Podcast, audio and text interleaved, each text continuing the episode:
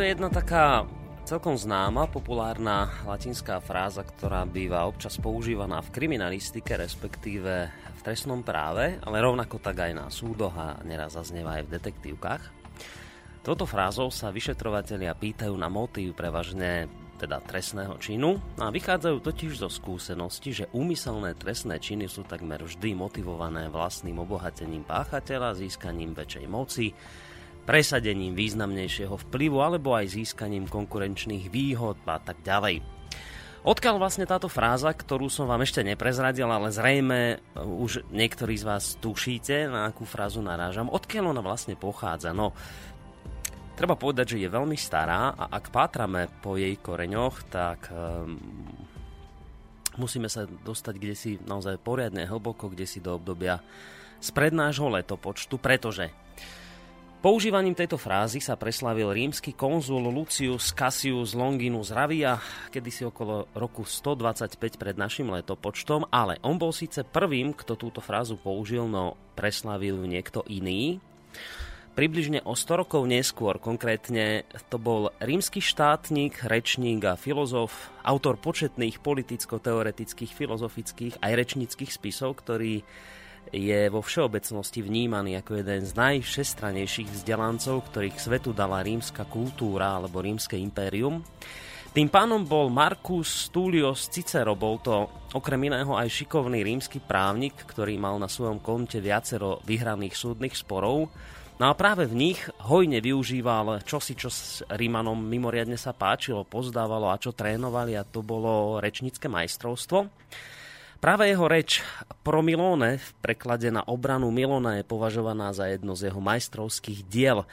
Cicero v nej tvrdil, že istý Milo nemal dôvod, prečo zabiť Klodia, naopak mal vraj viacero dôvodov, aby zostal Klodiou znažive. No a práve v tomto spore použil Cicero spomínanú latinskú frázu qui bono, teda voľne by sme to mohli preložiť v čí prospech, alebo komu ku prospechu, v doslovnom preklade komu, ktorému dobro. No a teraz tá podstata veci. Fráza qui bono sa dodnes používa nielen pri hľadaní motivu v kriminalistike, ale aj v politike. Ide o akési naznačenie toho, že za nejakým politickým činom, napríklad v prípade prijatia istých zákonov, je okrem toho oficiálneho dôvodu, ktorý sa verejnosť dozvie, ešte vždy aj dôvod nejaký iný, alebo väčšinou je tam ešte aj iný dôvod, ktorý je už ale verejnosti zamlčaný. Napríklad finančný zisk nejakej finančnej skupine alebo nejakej súkromnej osoby, teda politika, prípadne iných záujmových skupín. No a takýchto príkladov je samozrejme v prípade politiky neúrekom, a to tak na domácej, ako aj na zahraničnej pôde. Čo nám ale z tohto všetkého teda vychádza? No, asi takýto cicerovský poznatok by som povedal, že ak sa chcete dozvedieť pravdu, teda zistiť skutočnú príčinu udalosti, či už v prípade nejakého trestného činu, ale takisto aj v prípade diania na politickej scéne, mali by ste si vždy klásť otázku qui bono, teda v čí prospech sa daná udalosť deje. Komu najviac súčasný stav vyhovuje? Alebo kto by mohol mať z tej ktorej veci, z tej ktorej udalosti najväčší prospech? Kde si tam v odpovedi na túto otázku sa totiž ukrýva pravda, po ktorej treba pátrať. A to napriek tomu, že žijeme v dobe relativizmu, kedy vás samozrejme okolie, politici a médiá budú presviečať, že všetko, a teda aj pravda, je len relatívna vec, že sa týmto vôbec nemusíte zbytočne zaťažovať, pretože čo je pre jedného pravda, to je pre iného klamstvom. No ale my sme uh, rádiu Slobodný vysielač hlboko presvedčený o tom, že za pravdu sa nielen oplatí, ale vlastne aj musí bojovať. No a tak sme sa práve z tohto popudu alebo z tohto dôvodu rozhodli, že k tej našej mozaike pravidelných relácií zaradíme od dnes aj novú pomyselnú tehličku, z ktorej sa nám snáď raz podarí vyskladať pravdivý obraz o dobe, v ktorej sme žili a o spoločnosti, ktorú sme tvorili. A tak teda, vážení poslucháči, vitajte pri počúvaní prvej pilotnej časti relácie Quibono, v ktorej sa postupne pokúsime odhaliť najrôznejšie skutočné príčiny udalostí, ktoré sa okolo nás dejú a v ktorej sa pokúsime poodhaliť aj tie neoficiálne dôvody konania politikov, o ktorých sa zväčša spoločnosť nemá šancu dozvedieť. A budeme túto reláciu vysielať e, v takých dvojtýždňových intervaloch, to znamená, že každý druhý štvrtok v mesiaci. No a to, že hovorím v tejto chvíli už v množnom čísle, to znamená, že na túto mimoriadne náročnú úlohu nebudem sám. Ja by som si pravdu povediac na takúto úlohu sám ani netrúfol. No ale mám tu významnú posilu v podobe pána, ktorý je už, myslím, že pre našich stabilných poslucháčov dostatočne známym, pretože sa v poslednej dobe naozaj blísol u nás v rádiu viacerými trefnými analýzami, čo dali poslucháčim neskôr v mailoch aj značne najavo. No a ak všetko vyšlo, tak by som mal mať v tejto chvíli na linke pána Petra Čalovku, analytika pre novodobé Rusko, ktorý bude z hodov okolností pravidelným hostom spomínanej relácie Quibono, a ktorého už týmto vítam v jej úvodnej časti. Príjemný dobrý deň, pán Čalovka, počujeme sa? Dobrý deň, e, teším ma. No, výborne, takže, takže spojenie sa podarilo, takže Peter Čalovka, ste aby pravidelný host našej novej relácie je na linke. Ja už len dodám, že tak ako vo všetkých reláciách, tak aj v tejto budete mať vy, vážení poslucháči, možnosť vlastne počas celého trvania tejto relácie reagovať, pretože Rádio Slobodný vysielač práve na tom stavá, na, na tej diskusii s poslucháčmi na tej takej interaktivite, aby ste sa vy mohli do diskusí zapájať. K dispozícii vám dám telefónne číslo 048 381 0101. Facebookovú stránku takisto môžete využiť, písať hneď pod tým obrázkom, ktorý je celkom na vrchu. A takisto môžete využiť aj mailovú adresu studiozavinač.slobodnyvysielac.sk Ešte jedna technická informácia na úvod, že vám túto reláciu, ako aj verím, že tie ďalšie, prináša v tejto chvíli a bude prinášať e, Boris Koroni. Pán Čalovka, tak teda vítajte E, v tejto našej prvej úvodnej relácie Quibono. My sme už tých relácií zo pár urobili v poslednej dobe. A ono to bolo vlastne také, lebo chcel by som možno trošku na úvod tohto pilotného dielu trošku sa aj o vás porozprávať, lebo ono to bolo vlastne také sympatické spoznanie sa, to bola relácia z 21.7., keď sme v relácii v prvej línii rozoberali s pánom Ľubomírom Krupárom také tie záhadné okolnosti pádu malajzijského lietadla Boeingu. No a čo sa stalo? Udiala sa taká milá vec, že ja som tam použil časť takého vášho vyjadrenia, ktoré ste dali k tejto téme pre TA3. A potom, ako som to pustil, tak vy ste nám sám zavolali, že teda ja som ten čalovka, ktorý tam do tej teatrojky hovoril a, a že teda a tak, sa, sme sa zoznámili. a tak sme sa zoznámili a vy ste teda ostali až do konca tej relácie na telefónnej linke.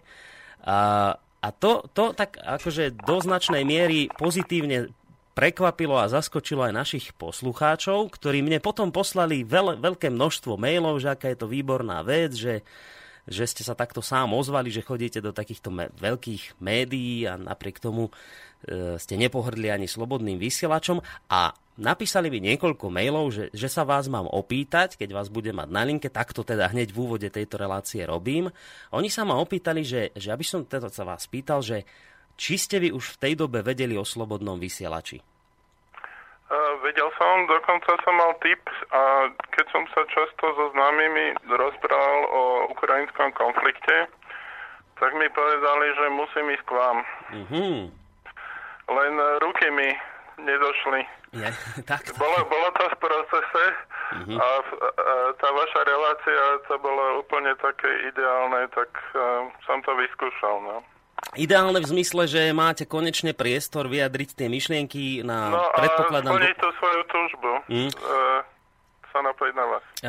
Tá, tá ďalšia otázka, ktorú e, my tam poslucháči často adresovali, je ešte jedna, ktorú sa vás mám opýtať, a síce tá, že ako je to vlastne možné, že človeka s takýmto názorom ako vy, lebo treba povedať, že vy ste v tej Tátrojke povedali v súvislosti s pádom Boeingu, ste dali otázku, že pred tým redaktorom, že treba sa pýtať qui bono, že v koho prospech sa tieto veci na Ukrajine dejú. Dali ste si takú rečnickú otázku a vy ste si v tej Tátrojke na ňu aj sám odpovedali. Keď ste povedali, že vychádza vám to tak, že toto, čo sa na Ukrajine deje, momentálne najviac vyhovuje ukrajinskej vláde. A poťažmo iným subjektom, ktoré ich môžu nejako podporovať finančne. A teraz ľudia sa pýtajú, naši poslucháči, že ako je možné, že vás s takýmto názorom pustili do teatrojky. Tak nám to prosím vás vysvetlíte. Ako k tomuto vôbec došlo? Uh, viete čo, takto ja, ja tam z, zvyčajne sem tam komentujem e, povedzme prihľadku na Červenom námestí uh-huh. ako analytik a tak nejako ja si myslím, že v súvislosti s touto prehistóriou, ktorú som tam mal, uh-huh. lebo tak na to tiež boli pozitívne ohlasy, predpokladám. lebo ja som podával viac menej vždy tú prehľadku na Červenom námestí ako takú taký briefing o e, rôznych historických pohľadoch na druhú svetovú vojnu, lebo to je ako sama o sebe nesmierne zaujímavá kapitola, mm-hmm. Ktorá mimochodom súvisí aj s tým, čo sa deje teraz a s tým, aké plány má ruská vláda, ako pokračovať ďalej, lebo tam je aj veľké ponaučenie a dokonca e, z vecí, ktoré zdanlivo pôsobia ako negatívne v tých dejinách, tak sa Rusko poučilo a prezident Putin sa poučil a využíva tie ich pozitívne aspekty, aby, aby pripravil sa na situáciu, keď naozaj to, tá možnosť konfliktu vo svete bude väčšia ako teraz. Mm-hmm. No a No a ako to teda bolo, že oni, oni vedeli, že koho si do tej relácie volajú, poznali vaše názory na túto otázku, alebo to skôr bola taká náhoda, že, že potom možno aj sami boli z vás zaskočení, že čo ste tam povedali, lebo treba povedať, že toto sú názory... Ja som sa nestihol opýtať, ale... tak. Ale myslím si, ako, že to bolo tak aj talentom toho moderátora, viete, to je vždy o interakcii, no. Mm-hmm. Ako, a viete, keď niekde vznikne vakuum, hej, to znamená, že je hlad po nejakej informácii a tá nie je uspokojená, tak život formuje tie situácie tak, že či človek niekedy chce alebo nechce, tak to z neho vyskočí. Mm-hmm. Ja si myslím, že to bolo skôr takto nejako. Nebolo to dopredu plánované, bolo to také, viete, to sa vlastne odoralo tesne potom, ako to lietadlo spadlo. Mm-hmm. Ak, ak sa dobre pamätám, takže e, no, ja by som možno to je všetko, čo Hej, tomu dodať. A len ešte som sa chcel opýtať, keď hovoríte, že je hlad po istom druhu informácií, narážate na to, že uh, že v médiách, tých veľkých mainstreamových sa takýto názor jednoducho nenosí momentálne, taký ako ste povedali vy, že je to... Je to tak... čo? No? Takto, ja by som to možno až takto prísne nehodnotil, ja nie som nejaký mediálny expert a priznám sa, že ja skôr uh, sledujem medzinárodné médiá ako slovenské, lebo mm-hmm. uh, nenachádzam tam to, čo, čo ja hľadám a čo by som očakával. Ale, ale v danej situácii ma zaujala taká, taká jedna vec, taká ako keby vlna rusofóbie. Mm-hmm. Potom vystúpil prezident bývalý Václav Klaus Český, ktorý to veľmi brilantne popísal, že vlastne to je plánovaná akcia od pádu komunizmu proti Rusku. To ma hodne zaskočilo a ako môj najobľúbenejší Eh, hrdina politický je český premiér, ktorý povedal, že však e, Európa je okupovaná, však to má všade americké základne, neviem či presne týmito slovami, ale my nemáme nejakú voľbu slobodnú. A viete, ja som študoval v Rusku, ja mm-hmm. som mhm. tam prežil života, ja tých ľudí poznám, poznám tú mentalitu a viem, že to, čo sa hovorí, nie je pravda. Ja, už sme aj hovorili o tom, že ja vnímam každý národ ako dobrý aj zlý. Není sú lepšie národy, horšie národy. Niektoré vlády, niektoré národy majú tú smolu, že majú horšiu vládu a niektoré majú lepšiu, ale to sa časom mení, hej. E, takže e, za, postrel som takú zaujímavú vec, že e, ja by som to nazval mediálny lynč Putina. E, ako mhm. keby sa svet spikol, mediálny svet, a ľudia prestali rozmýšľať a začali vlastne kritizovať Putina. Oni ho totiž kritizovali nielen e, po Kryme, ale aj pred Krymom. Hej? E, a čím viac ho kritizovali, tak tým menej on na to reagoval a dá sa povedať, že mal úspešnejšiu kariéru v tej vyššej svetovej politike, v tej mm-hmm. vyššej lige. A nešlo mi to do hlavy, ani mi to do, doteraz som si nie celkom istý, že či je to naozaj takým nejakým tým geopolitickým analfabetizmom e, povedzme v USA a e, na e, špičkej politike v Európe, mm-hmm. alebo to je nejaké spiknutie, lebo na spiknutie mne osobne to nevyzerá. E,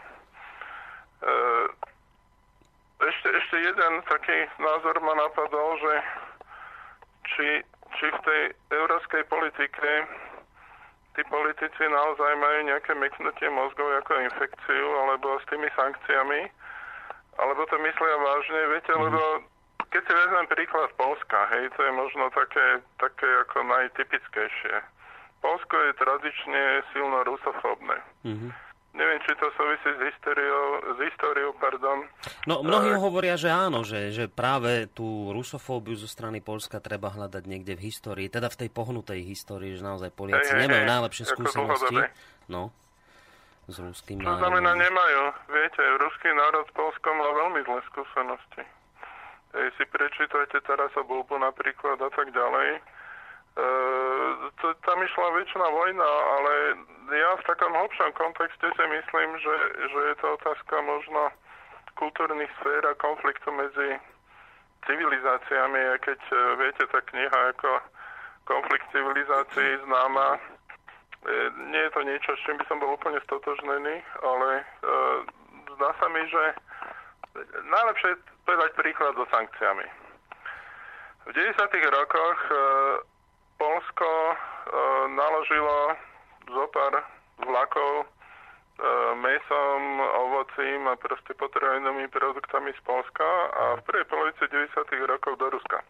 A v prvej polovici 90. rokov bola, bola, bola taká veľká, ja neviem, či to nazvať štrajk, keď e, tí samotní farmári, ktorých produkty to boli, chodili po železničnej stanici a s váračkou zvárali kľúčky na vagónoch tým, že tvrdili, že toto Rusom nedáme, aby to zjedli. Mm-hmm. Teraz e, medzi tým ubehlo niekoľko rokov, Rusko je úžasný partner ako tých e, farmárov z Polska a teraz keď sa začali sankcie a dokonca Polsko má e, jednotku súkromnej armády, ktorá boje o stave 900 mužov priamo na juhovýchode Ukrajiny. Čiže A plus je najväčším krikúňom povedzme v oblasti sankcií tak keď e, teda došla odvetná sankcia, že sa zakázali polnospodárske výrobky z Polska, tak Polsko utekalo do EÚ, že dajte nám peniaze a zaplate nám to. Mne to mm-hmm. prípada, mne to prípada také správanie na úrovni nejakého trojročného dieťaťa. Viete, že ide dieťa a svojou takou neskúsenosťou v živote spravkuje nejakú bitku a potom sa odrazu otočí, utečie a beží máme pod sukňu. Tak mm. toto mi prípada, že sa deje v Polsku. A ešte sa, ešte sa aj tak celkom pekne vysmiali tým Rusom, tak, tak typicky detsky, keď tam sa fotili, ako jedia jablka, lebo práve tie im Rusko zakázalo dovážať, takže ešte, ešte to tak urobili, že si ako robili srandu z toho. Ale my sa samozrejme k tým sankciám dostaneme, len um, pár slovami ešte o vás. Vy ste teda už naznačili, že podľa vás je to skôr o tom, že Európa, poťažmo teda Amerika, že nejak nie je to uh, nejakým spiknutím, ale skôr to vidíte tak, že nerozum, nerozumie Rusku a tej mentalite no, ruskej a, a súvislostiam politicko-historickým, že tam skôr vy badáte takú nevedomosť? Nie, nie, nie. To sú, tam sú dve veci. Jedno je, že e, hoci tomu stále nemôžem uveriť, vyzerá to, že jednak prezident Obama, jednak jeho hovorcovia, jeho poradcovia mm. naozaj ako vykazujú určité známky e, teraz naozaj bez urážky geopolitického analfabetizmu. Ja neviem, ja môžem zacitovať Jennifer Psaki, čo je hovorkyňa hovorkyňa ministerstva zahraničných vecí USA, tak ona pár dní dozadu povedala, že, že nie je pekné od Ruska, že má e, veľké stavy vojakov a robí manévre na hranici s Ukrajinou. A keď jej reporter z e, Associated Press povedal, že ono je to 700 kilometrov, tak ono povedala, no ale aj to je blízko, hej, ale 700 kilometrov v Európe to je hodne ďaleko, mm. to sú dve, dve Slovenska. Keď ideme ďalej, tak uh, sa aj pýtali teda, že kde by si to predstavovala. On hovorí, no na Sibíri, tam by to bolo bezpečné. Mm-hmm. Ale to je, to je ako taká určitý indikátor úrovne tých vedomostí, ale uh, ja v tomto súhlasím v tej hlavnej myšlienke možno s Václavom Klausom, že naozaj Spojené štáty po páde komunizmu nejaký čas boli jediná superveľmoc na svete a ich to pokazilo. Mm-hmm. Pokazilo ich to uh, tým, že zaspali na Vavrínoch a neuvedomili si, že uh, svet a situácia vo svete si vyžaduje neustálu prácu a nejakým spôsobom napredovanie, zdokonalovanie, ja neviem, vzťahov na medzinárodnej úrovni, reštrukturalizáciu medzinárodných vzťahov v súvislosti s úplne novou situáciou. A fungovali po starom a e, dopadlo to tak, ako dopadlo, že teraz e, e, idú to starou cestou a čudujú sa, čo sa deje, lebo mm. začínajú odvetné sankcie a e, Amerika teda stratila, dá sa povedať, argumenty, hej, lebo mm. sa to začína otačať proti Európe a proti USA, samozrejme. Ja v úvodnej našej dnešnej relácii predsa len ešte trošku vás vyzvrtám a pár slov o vás. Vy ste už...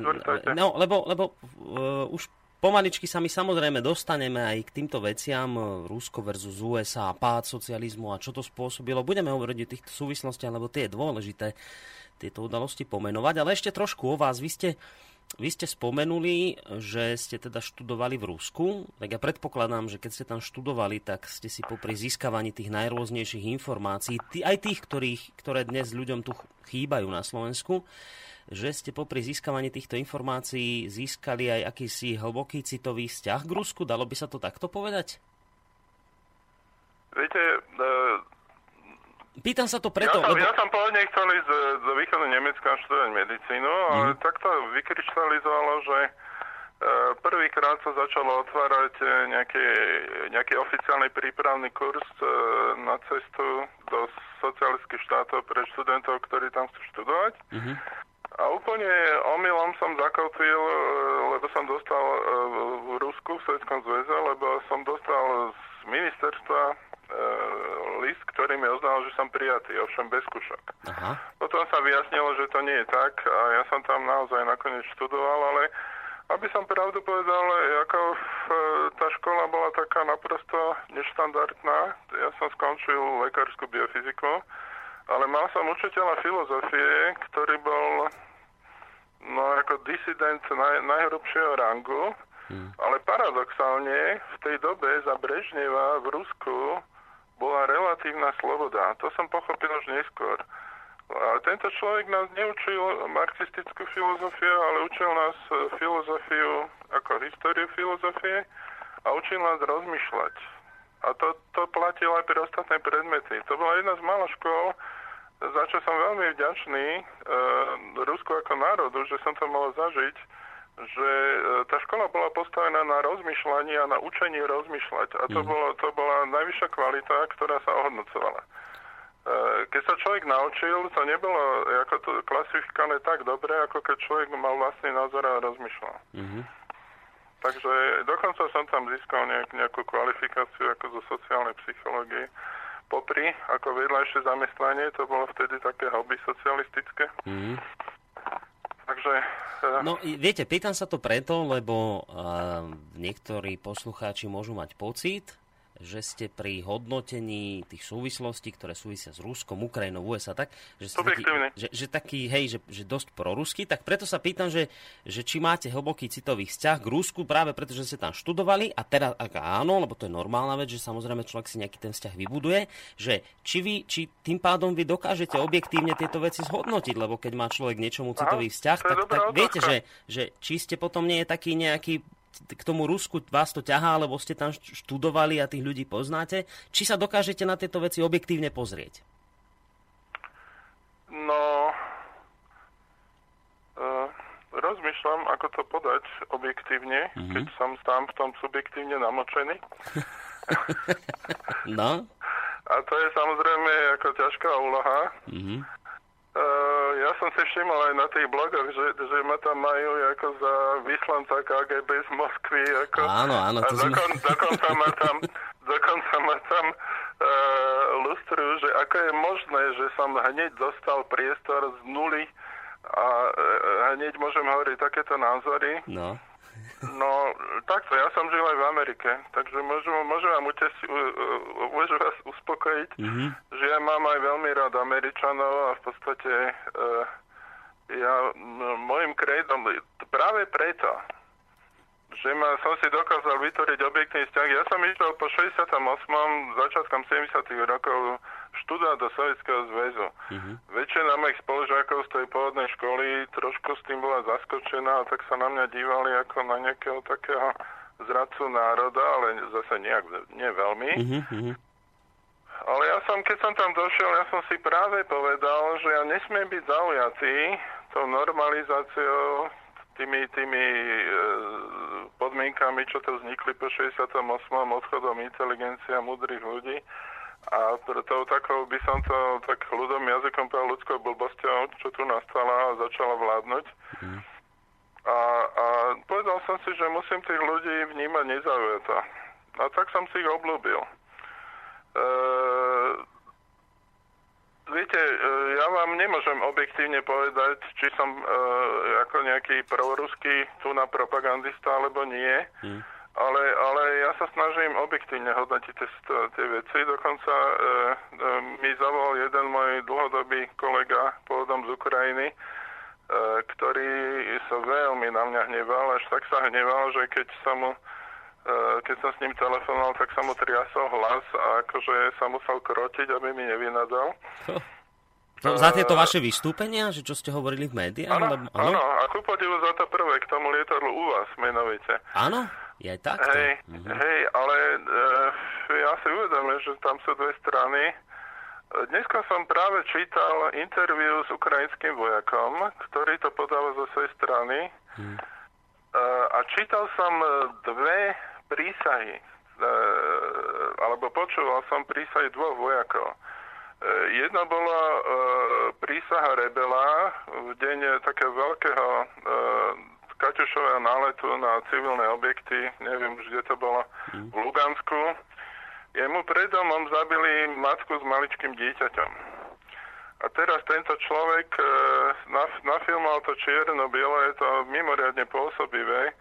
On hovorí, ja taký a taký, občan Ukrajiny, ukázal pas do kamery, prisahám, že za to, čo sa dneska stalo, a teraz ukázal to fotku pár sekúnd, hovorí, budem byť ako ukrajinských fašistov, da, da, da, da, da. Mm-hmm. Uh, lebo sú to akože ľudia, ktorí si nič iné nezaslúžia, ako ich uh, akože fašistov vykinožiť. No niečo podobné, ako ano. boli antifašistické hlášky v druhej svetovej vojne. Hmm. A včera som videl to isté deto, ale z ukrajinskej strany. Hmm. Za to, že my, vojaci, tam chránime svoju vlast a vy nás zabíjate a zabili ste toľkých mojich kamarátov, to nejaký 19-ročný chlapec to tam písal. Len e, a zase tam bola prísaha, že my vám budeme robiť teroristické útoky do nemoty, kým sa nepomstíme za všetko. Mm-hmm. Viete, ale to, toto sú emócie a vojna sú emócie. Keď niekto má bližšie k tej krajine, tak tie emócie sú vyššie, ale ja mám skúsenosť zo života, že keď vložíte do toho emócie, čo, mm. čo určite všetci ľudia robia, hej, v tej alebo menšej miere, lebo podľa tých fotiek, ktoré vidia, hej, podľa ich drastickosti, ako ich to oslovuje. Ale ja si myslím, že každá vojna vedie k takéto nenávisti a teraz sa tá e, vlastne vojna dostala do fázy, že e, tam už je ťažké rozlišiť, kto má alebo nemá pravdu. Mm. E, moja, moja, môj e, nezaujatý postoj e, možno bol v tom, že ja nie som nejaký vyložený zastanca Putina, aj keď mi to veľa ľudí pripisuje, alebo prezidenta Putina. Ale viete, vypočujte si Václava Havla. Václav Havel je naprosto nezaujatý prezident, ktorý je múdry prezident, prepačte, Klaus. Klausa, Klausa, uh-huh. Klausa. To je človek, ktorý rozmýšľa. Ja vždy, ako pri posudzovaní geopolitických vecí, si myslím, že najdôležitejšie je požívať rozum. Dokonca si myslím, že e, aby človek, e, a tie, tie vaše otázky sú formulované správne, hej, alebo teda tie divacké, že uh, najprv človek uh, musí vyhodnotiť seba, či je schopný uh, zaujať k tomu nezaujatý postoj. Hej, lebo keď si vezme kolisku našej civilizácie Grécko, tak tam vlastne na tom chráme najdôležitejšia veta, ktorá bola e, poznaj seba samého. Hej, a e, tá geopolitika to je len premietnutie e, vnútra človeka, jeho rozporov, bohužiaľ, na spoločenskú úroveň. Hej. E, tá, tá vojna má rôzne fázy a teraz, e, aby som trošku nejakým spôsobom objektívne sa dokázal postaviť k tomu, čo sa deje, tak povedzme, začalo to Krymom.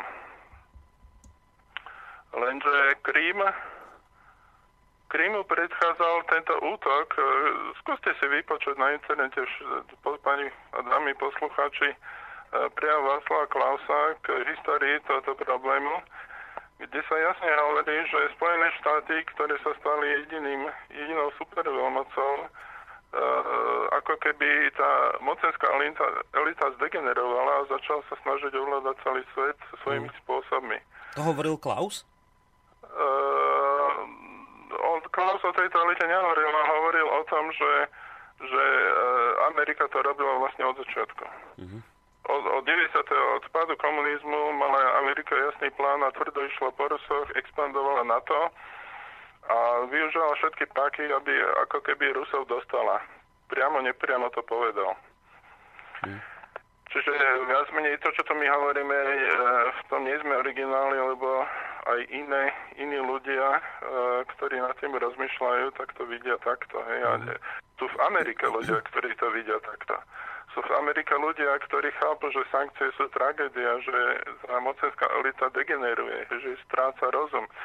Je, toto, toto máte po celom svete, v Turecku. Hej. Prečo Turecko sa odkláňa od Európy od USA? Pretože vidí, že sa mu oplatí fungovať s Ruskom. A aj z hľadiska sankcií sa mu to oplatí. Teraz, keď sa e, vytvoril obrovské vákuum na trhu s potravinami, dá sa to zaplniť mnohými produktami, tak Bielorusko už hovorí, že to je schopné zaplniť celé mm. a Turecko sa o to tiež uchádza, lebo by to tiež chcelo zaplniť, čiže tá strata Polska a nejaký, neviem, neviem, tých ďalších krajín, Holandska, ktoré tam dávajú určité polnospodárske výrobky, sa ako lusknutím prstu okamžite doplnia.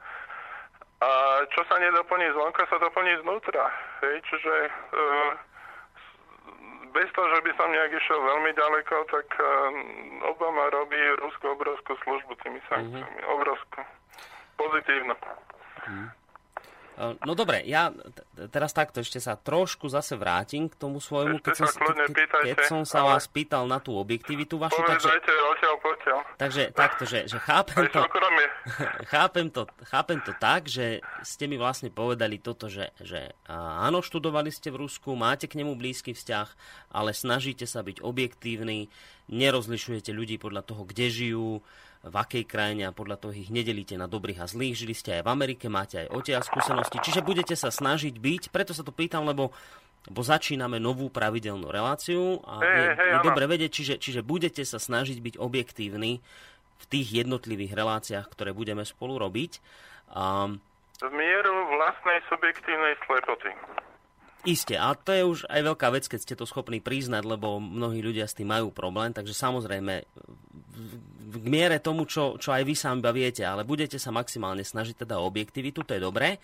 A teraz poďme ešte a trošku... A divákom, čo mi nadávajú uh-huh. v tých diskusiách, lebo viete, človek potrebuje e, niekedy aj, aj tvrdšiu reflexiu, aby si uvedomil niektoré veci v sebe. Uh-huh. Napríklad tam bol, bola poznámka, že také ako keby novinárskeho hľadiska, že nie, nie niektoré, nie všetky veci boli e, podľa noriem novinárskej etiky, čo je pravda. Ja to uznávam.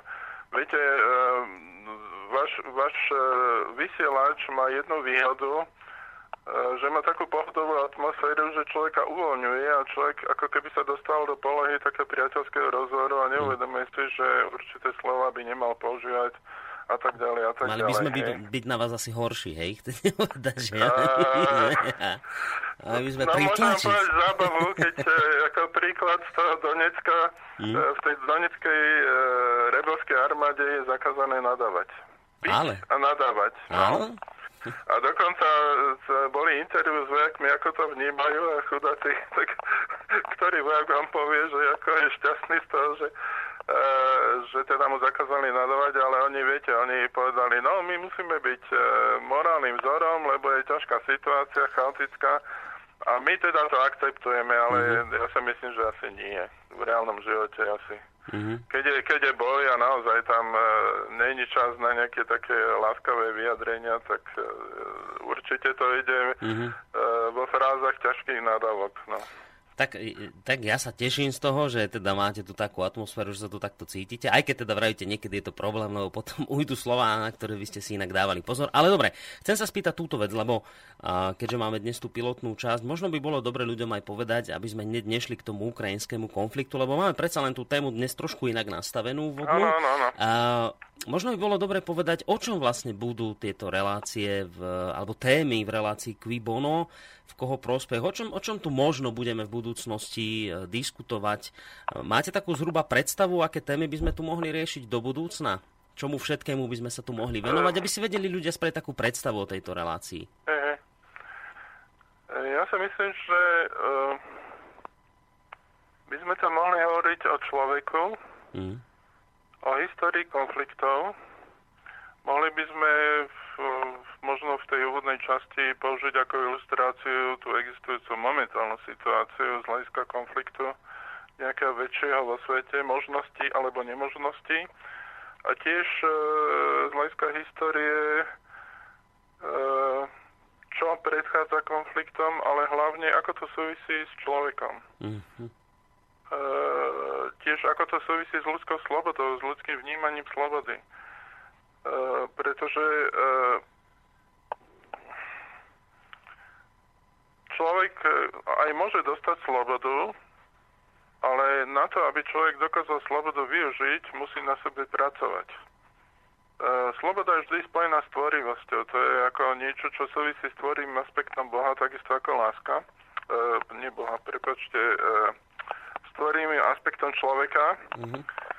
A v tomto zmysle aj láska ako keby súvisí s tým tvorým aspektom človeka a keď človek e, to pojíma pasívne a v živote na tom nepracuje, tak sa svojím spôsobom dostal do takej polohy ako keby neplnohodnotného života a vtedy je ľahko manipulovateľný.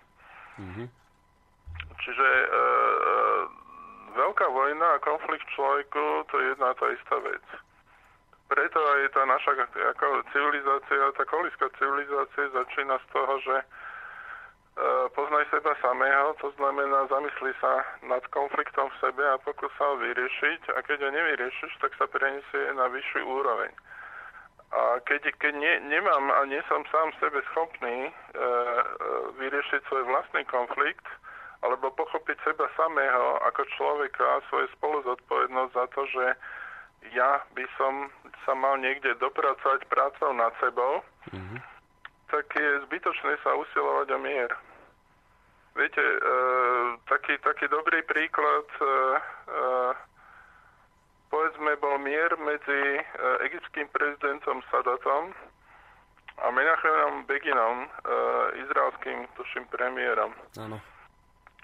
Títo dvaja, z okolností ja som spoznal ľudí, ktorí sa účastnili tohoto rokovania.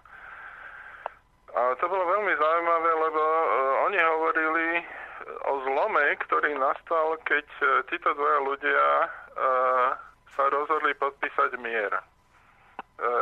Ten konflikt medzi Izraelom a Palestínou to je veľmi hlboký konflikt a niektorí milne to interpretujú, že siaha ako keby do obdobia konca druhej svetovej vojny, ale to je konflikt, ktorý siaha možno niekoľko tisíc rokov dozadu. Mm-hmm. Položitie týchto dvoch národov alebo nejak ich spoločnom pôvode. A, a tento zlomový moment bol, keď E, keď oni sa spriatelili. Keď sa tam s Beginom sa ako ľudia zblížili a e, oni sa zblížili do takej miery, že napríklad e, večer ešte pred podpísaním toho mieru myslím, že to bol Begin, ktorý vyskočil o nejakej desatej večer zo svojej rezidencie, vzal album rodinných fotiek a išiel ich ukazovať Sadatovi. Hm. A e, e, toto je presne o tom, že keď dvaja integrovaní ľudia, ľudia, ktorí sú naozaj osobnosti a dokážu myslieť e, o úroveň vyššie ako ostatní ľudia, tak e, sa dokázali zblížiť ako priatelia, podpísali ten mier, ale každý z nich vedel, že keď sa vráti do svojej krajiny, že ich ľudia oplujú. A jedného aj druhého, lebo porobili kompromisy, na ktorých sa so svojimi partnermi doma nedohodli. Ale bez tých kompromisov, ktoré súviseli s tým priateľstvom medzi nimi, by ten mier nebol možný. Hej? Ale e, tiež tomu treba povedať, že, že tam si to vyžadalo určité podmienky v tom Cape Davide a tak ďalej a tak ďalej. A o niečo podobné sa pokúšal Clinton, ale to bolo tak nejak v dobe, ak sa nemýlim, toho impeachmentu a tiež sa pokúšal nejako zbližiť tie strany, ale on nechápal, nechápal, že čo treba vytvoriť medzi tými rokujúcimi, aké podmienky, akú atmosféru, aby to bolo úspešné. Hmm. To, to isté máte, ja neviem, keď sa povedáte s manželkou alebo s dieťaťom svojim, hej, vždy, vždy príde moment, e, keď musíte nájsť nejaký mier. To isté v každej vojne. Rusko a Putin od samotného začiatku tohoto konfliktu, čo je, hovorili, každá vojna sa končí rokovaniami. A preto, preto je otázka, že či... E, či... Áno? Počujeme sa? Áno, počujeme no, sa, počujeme dobre. sa.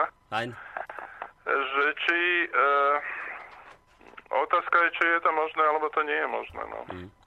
no dobre, e, takto. Ja som v úvode spomínal tie dôvody, prečo teda relácia Quibono. Robil som aj takú malú genézu toho, že s týmto výrazom prišiel rímsky filozof a právnik Cicero. A teda, teda že, že to qui bono sa používa vždy v súvislosti v tej, keď, keď nevieme, prečo sa niektoré veci dejú a čo je za tým, tak môžeme to asi zhrnúť tak, že aj tá dnešná relácia, tie ďalšie, ktoré budú nasledovať, že budú mať takú, takú, taký hlavný motív, bude odhaľovať tie skutočné príčiny udalostí, ktoré nás obklopujú a o ktorých povedzme, že veľa nevieme, lebo sú nám nejakým spôsobom zamočiavané. Takto by sme sa asi na takejto nejakej definícii mohli dohodnúť. No a Uh, a mohol by som aj ja potom sa k tomu Áno, jasné, jasné. Ja len, ja len dokončím tú myšlienku, že, že a my sme sa tak vlastne rozhodli, že tú dnešnú prvú časť uh, po pesničke by sme sa potom venovali takej uh, aj trošku filozofickej téme byť či nebyť. Uh, v súvislosti s tým, že uh, máme tu nejaký stav aktuálnych vojnových konfliktov. To nie je len Ukrajina, Samozrejme. tu sú aj iné konflikty, ktoré sa dejú. No a to pre ľudí, ktorí hľadajú nejaké tie príčiny toho hĺbšie, že čo sa to vlastne deje na tomto svete, tak začínajú hovoriť o tom, že to, čo tu vidíme, to všetko násilie, že to je nejaký nutný dôsledok chýbajúcej zjednocujúcej vízii spoločnosti. No a my sa v tej dnešnej relácie budeme v tej prvej vlastne hľadať odpoveď na to, čo to vôbec znamená tá zjednocujúca vízia, E, že akú víziu by sme teda mali hľadať, prečo je to dôležité a čo by sme teda mali nájsť. Takže o tomto sa budeme rozprávať po pesničke, ale ešte môžete samozrejme vy, pán Čalovka, zareagovať na to, čo som hovoril, ak chcete ešte niečo na doplnenie. Snať e, možno iba to, že e, ja by som rád poslucháčom povedal, že ja nevnímam to, čo hovorím ako nejaké recepty, ale skôr si myslím, že ja rád by som bol, keby sme sa dostali do polohy, aby sme spoločne mm-hmm. sa mhm. zamýšľali nad určitými vecami a ten proces rozmýšľania považujem za dôležitejší ako presadzovanie alebo definovanie toho, či oného riešenia. Takže tá voláte po takej hĺbšej diskusii s poslucháčmi, aby sme tú pravdu prípade, vyseparovali v takom naozaj vášnivom dialogu, samozrejme bez nadávok, ale kde sú dovolené rôzne názory a v tej, v tej názorovej Presne prestrelke tak. budeme hľadať teda tie pravdivé, pravdivé udalosti. A tiež, tiež uh, si treba uvedomiť, že rôzni ľudia vidia rôzny uhol pravdy. Áno. Čiže aj keď sa to bude líšiť, neznamená to, že máme iné názory, alebo že by sme si nemali jeden druhého vážiť. Tak, Takže to by bolo veľmi dobre, keby sa nám podarilo takúto hlbšiu no. diskusiu rozprúdiť eh, s poslucháčmi v rámci týchto relácií k Výbonu. Uvidíme, ako sa nám to podarí. No a my dnes budeme sa teda venovať e, tej otázke toho, budeme hľadať také hlbšie príčiny v tejto úvodnej pilotnej časti, úvodnej e, hlbšie príčiny toho, prečo sa vlastne prečo nás zachvátila taká obrovská vlna násilia, ale k tejto téme sa dostaneme až po úvodnej pesničke, takže vy, pán Čalovka, ostaňte samozrejme na linke, po pesničke sa prihlásime opäť. No a mm, a budeme teda potom pokračovať v ďalej našom rozprávaní. Takže ostaňte na našej linke, vážení poslucháči. A v prípade, že budete mať nejakú otázku, alebo s tým, čo sa bude hovoriť, budete nejakým nesúhlasiť, budete chcieť doplniť, alebo sa čokoľvek opýtať, tak číslo 048 381 0101, Facebook a takisto mailová adresa studiozavinač slobodnyvysielac.sk. thank you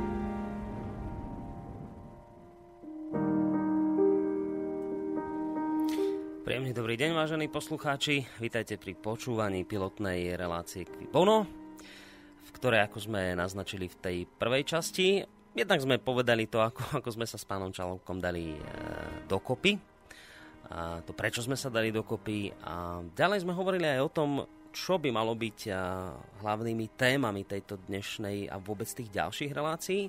No a ako som už naznačil, teda pravidelným hosťom týchto relácií bude pán Peter Čalovka. Budeme ich vysielať vždy každý druhý štvrtok a budeme dávať alebo hľadať odpovede na zložité spoločenské otázky. A budeme samozrejme veľmi radi, ak sa do tej našej diskusie zapojíte aj vy a naozaj sa podarí naplniť taký, takú tú víziu toho, že z tejto našej relácie by vzniklo také nejaké miesto, priestor, kde budú ľudia vášnevo diskutovať, hľadať nejaké pravdy na zložité spoločenské otázky, ako aj napríklad na tú, ktorú sme si uh, vyšpecifikovali na dnešný náš prvý diel. Ten názov znie tak, že byť či nebyť, respektíve budeme hľadať pokúsime sa nájsť nejaké tie odpovede na to, prečo, ja to poviem úplne jednoducho, že máme dnes pocit, že tento svet je nejaký zlý, že, že máme tu veľa konfliktov, nejaké vojna furt, nejaké, nejaké zabíjanie, nejaké separatisti a teroristi a, a všade sa striela.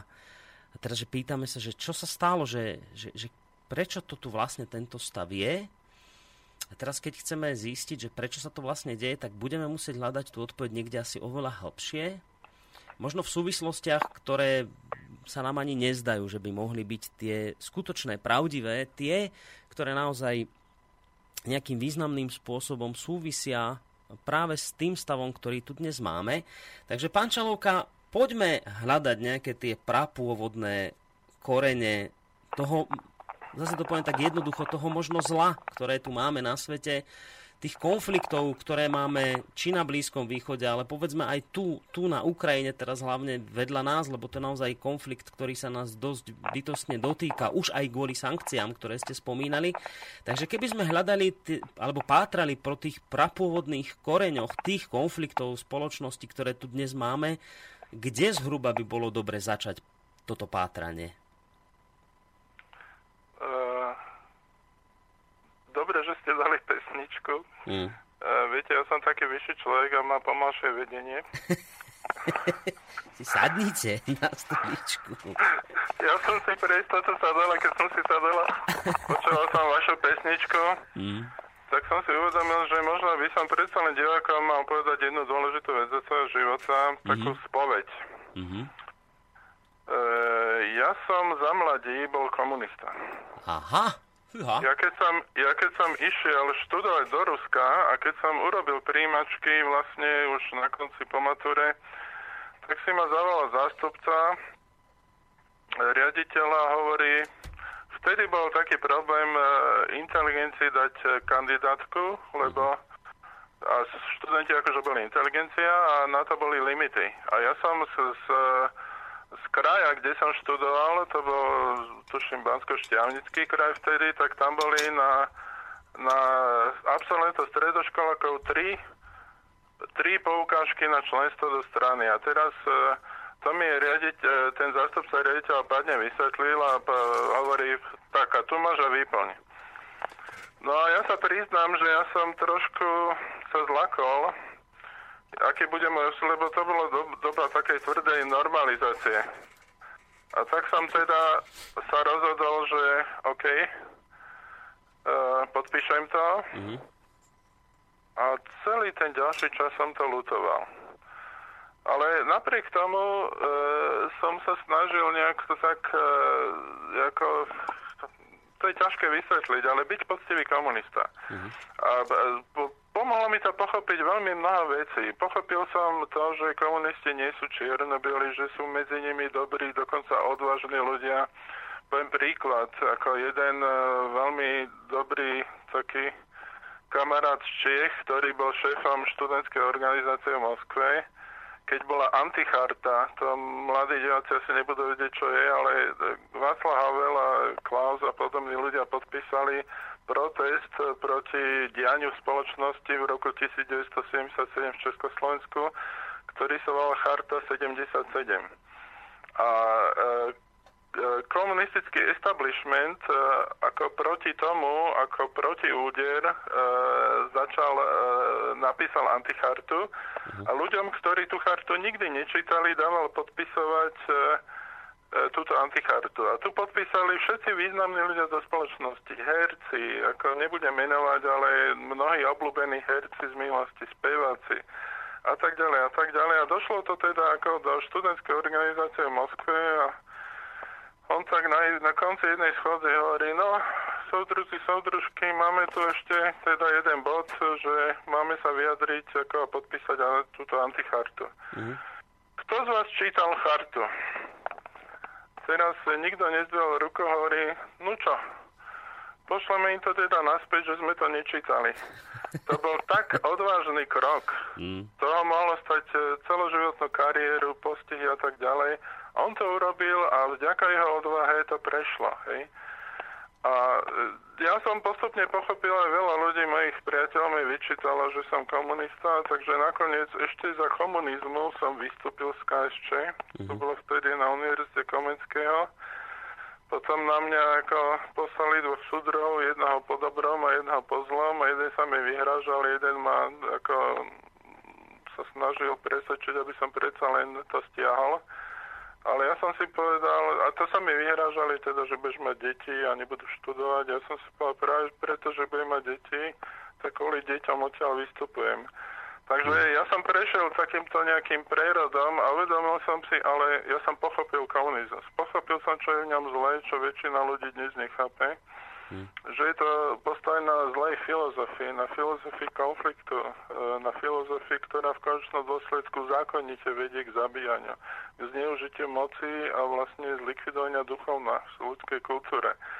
Čiže za toto by som sa chcel pred všetkými, čo to počúvajú, ospravedlniť, že som teda vykonal v mladosti taký hriech. Klobúk dolu. A mo- pred... možno, vám to, možno vám to zase lepšie pochopí e, vnímať veci, ktoré hovorím mm-hmm. e, z takého určitého pohľadu. Mm. No a teraz teda k tej vašej e, otázke. Mm. E, Viete, možno predsa len by som začal z toho komunizmu, že e, keď došlo v západnej kultúre v 19. storočí, keď nastal rozvoj kapitalizmu, k určitej kríze a vznikli naozaj tá chudobnejšia e, časť spoločnosti a tá bohatšia, a bol medzi nimi veľký rozdiel a nebolo pre, medzi nimi porozumenie, tak to bol priestor pre komunizmus. Lebo komunizmus e, to je zaujímavé, že pôvodne on vznikol ako náhrada náboženstva. A veľmi málo ľudí vie, že e, to začalo z tzv. komunistického manifestu, mm-hmm. ktorý sa pôvodne volal proletársky katechizmus. To bolo doslova okúkané ako keby z cirkvi. No ale e, komunizmus mal jednu neveriteľne silnú vec vo svojej ideológii, lebo komunizmus apeloval na túžbu ľudí e, žiť v dobrej spoločnosti, lebo každý človek má vrodenú túžbu žiť v dobrej spoločnosti, ako v harmonickej spoločnosti. Mm-hmm.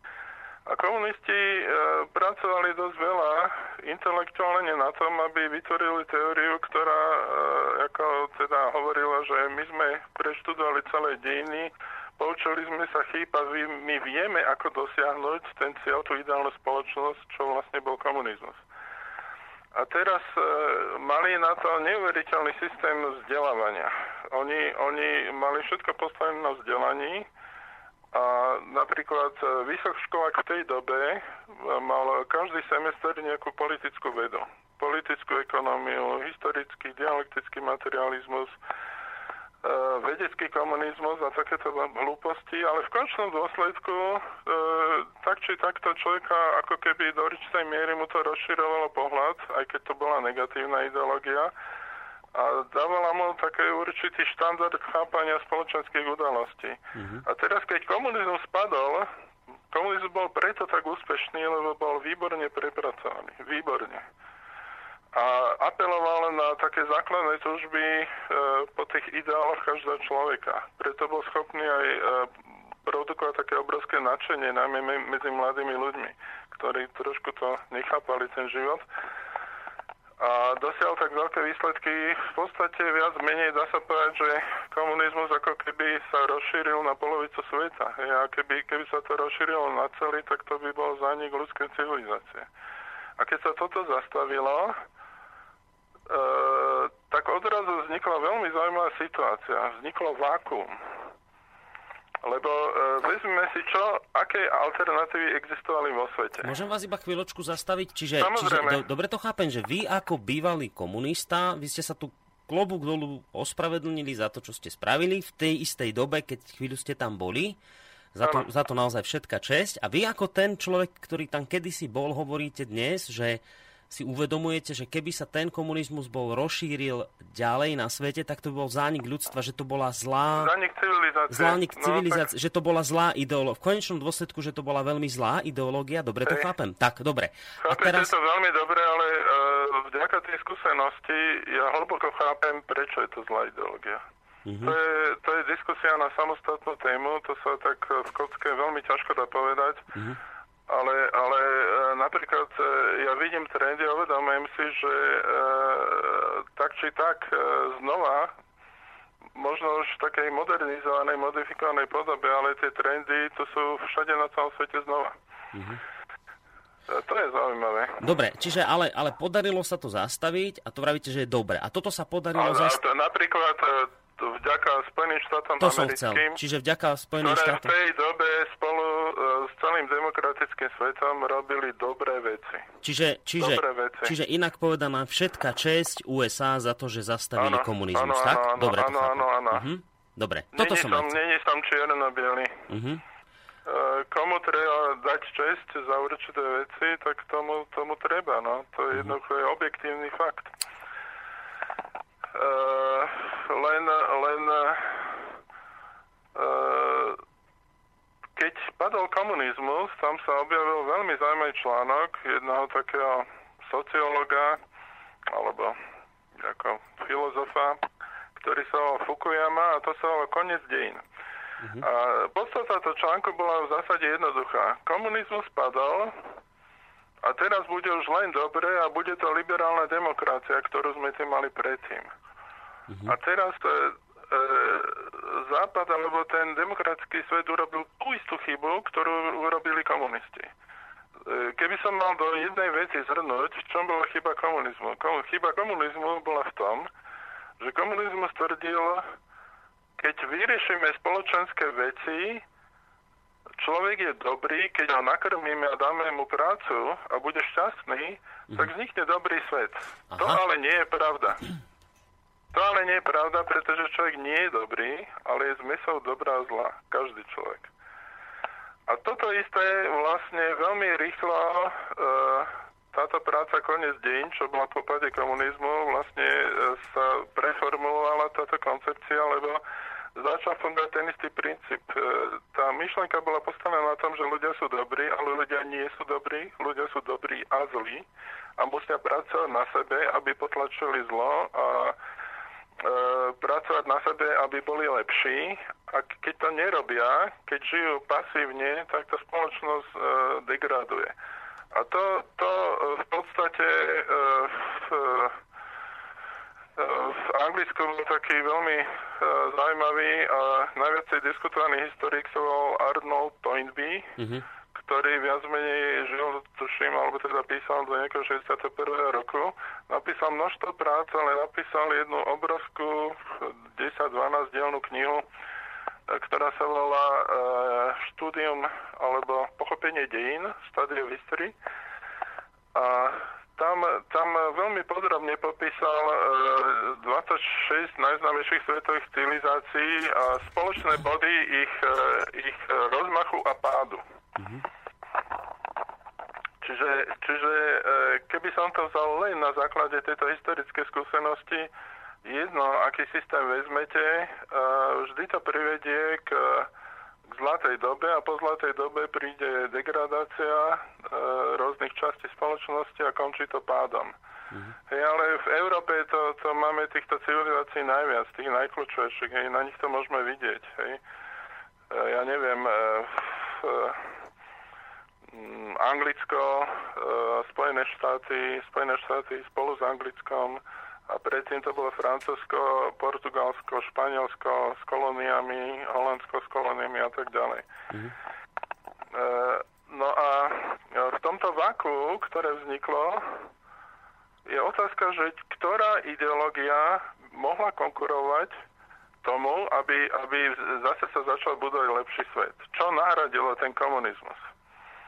A toto je veľmi zaujímavé. E, Európa je v podstate, ak sa milím, tak ma opravte, kresťanská civilizácia. Mm-hmm. Možno bude za 50 rokov moslimská, ale zatiaľ je kresťanská. E, čo by prírodzene človek očakával? Človek by očakával, že táto kresťanská civilizácia sa vráti ku svojim koreňom alebo tým základným ideálom z obdobia svojho vzniku a bude budovať lepšiu spoločnosť. Hej? To znamená, ak by som to nazval tak nejako veľmi ľudovo, tak e, nejaká taká kresťanská spoločnosť v centre s Bohom. Mm-hmm. No ale to sa nedialo. S tým nikto neprišiel a, a ak s tým aj niekto prišiel, tak nebol prijatý. E, ja som dosť rozmýšľal nad tým, prečo, prečo sa toto deje a myslím si, že e, Európa mala tú náboženskú históriu takú pohnutú a tak veľa vojen, ale tiež s vojnami aj krvi, E, napríklad, keď bojovali protestanti s katolíkmi, akože po vzniku protestantizmu po Martinovi Lutherovi, ale aj predtým Jan Hus, e, to bolo toľko zabíjania, že možno tými vojnami tí ľudia ako keby už neverili, že takýto ideál je možný. Mm-hmm. Hej. E, taká zaujímavá perlička, že keď po 30-ročnej vojne chceli, tie bojúce strany už boli unavené, už boli utrapené z tej vojny, chceli ju zastaviť, tak e, bolo nutné vylúčiť církev a vylúčiť pápeža z mierových rokovaní, aby bolo možné e,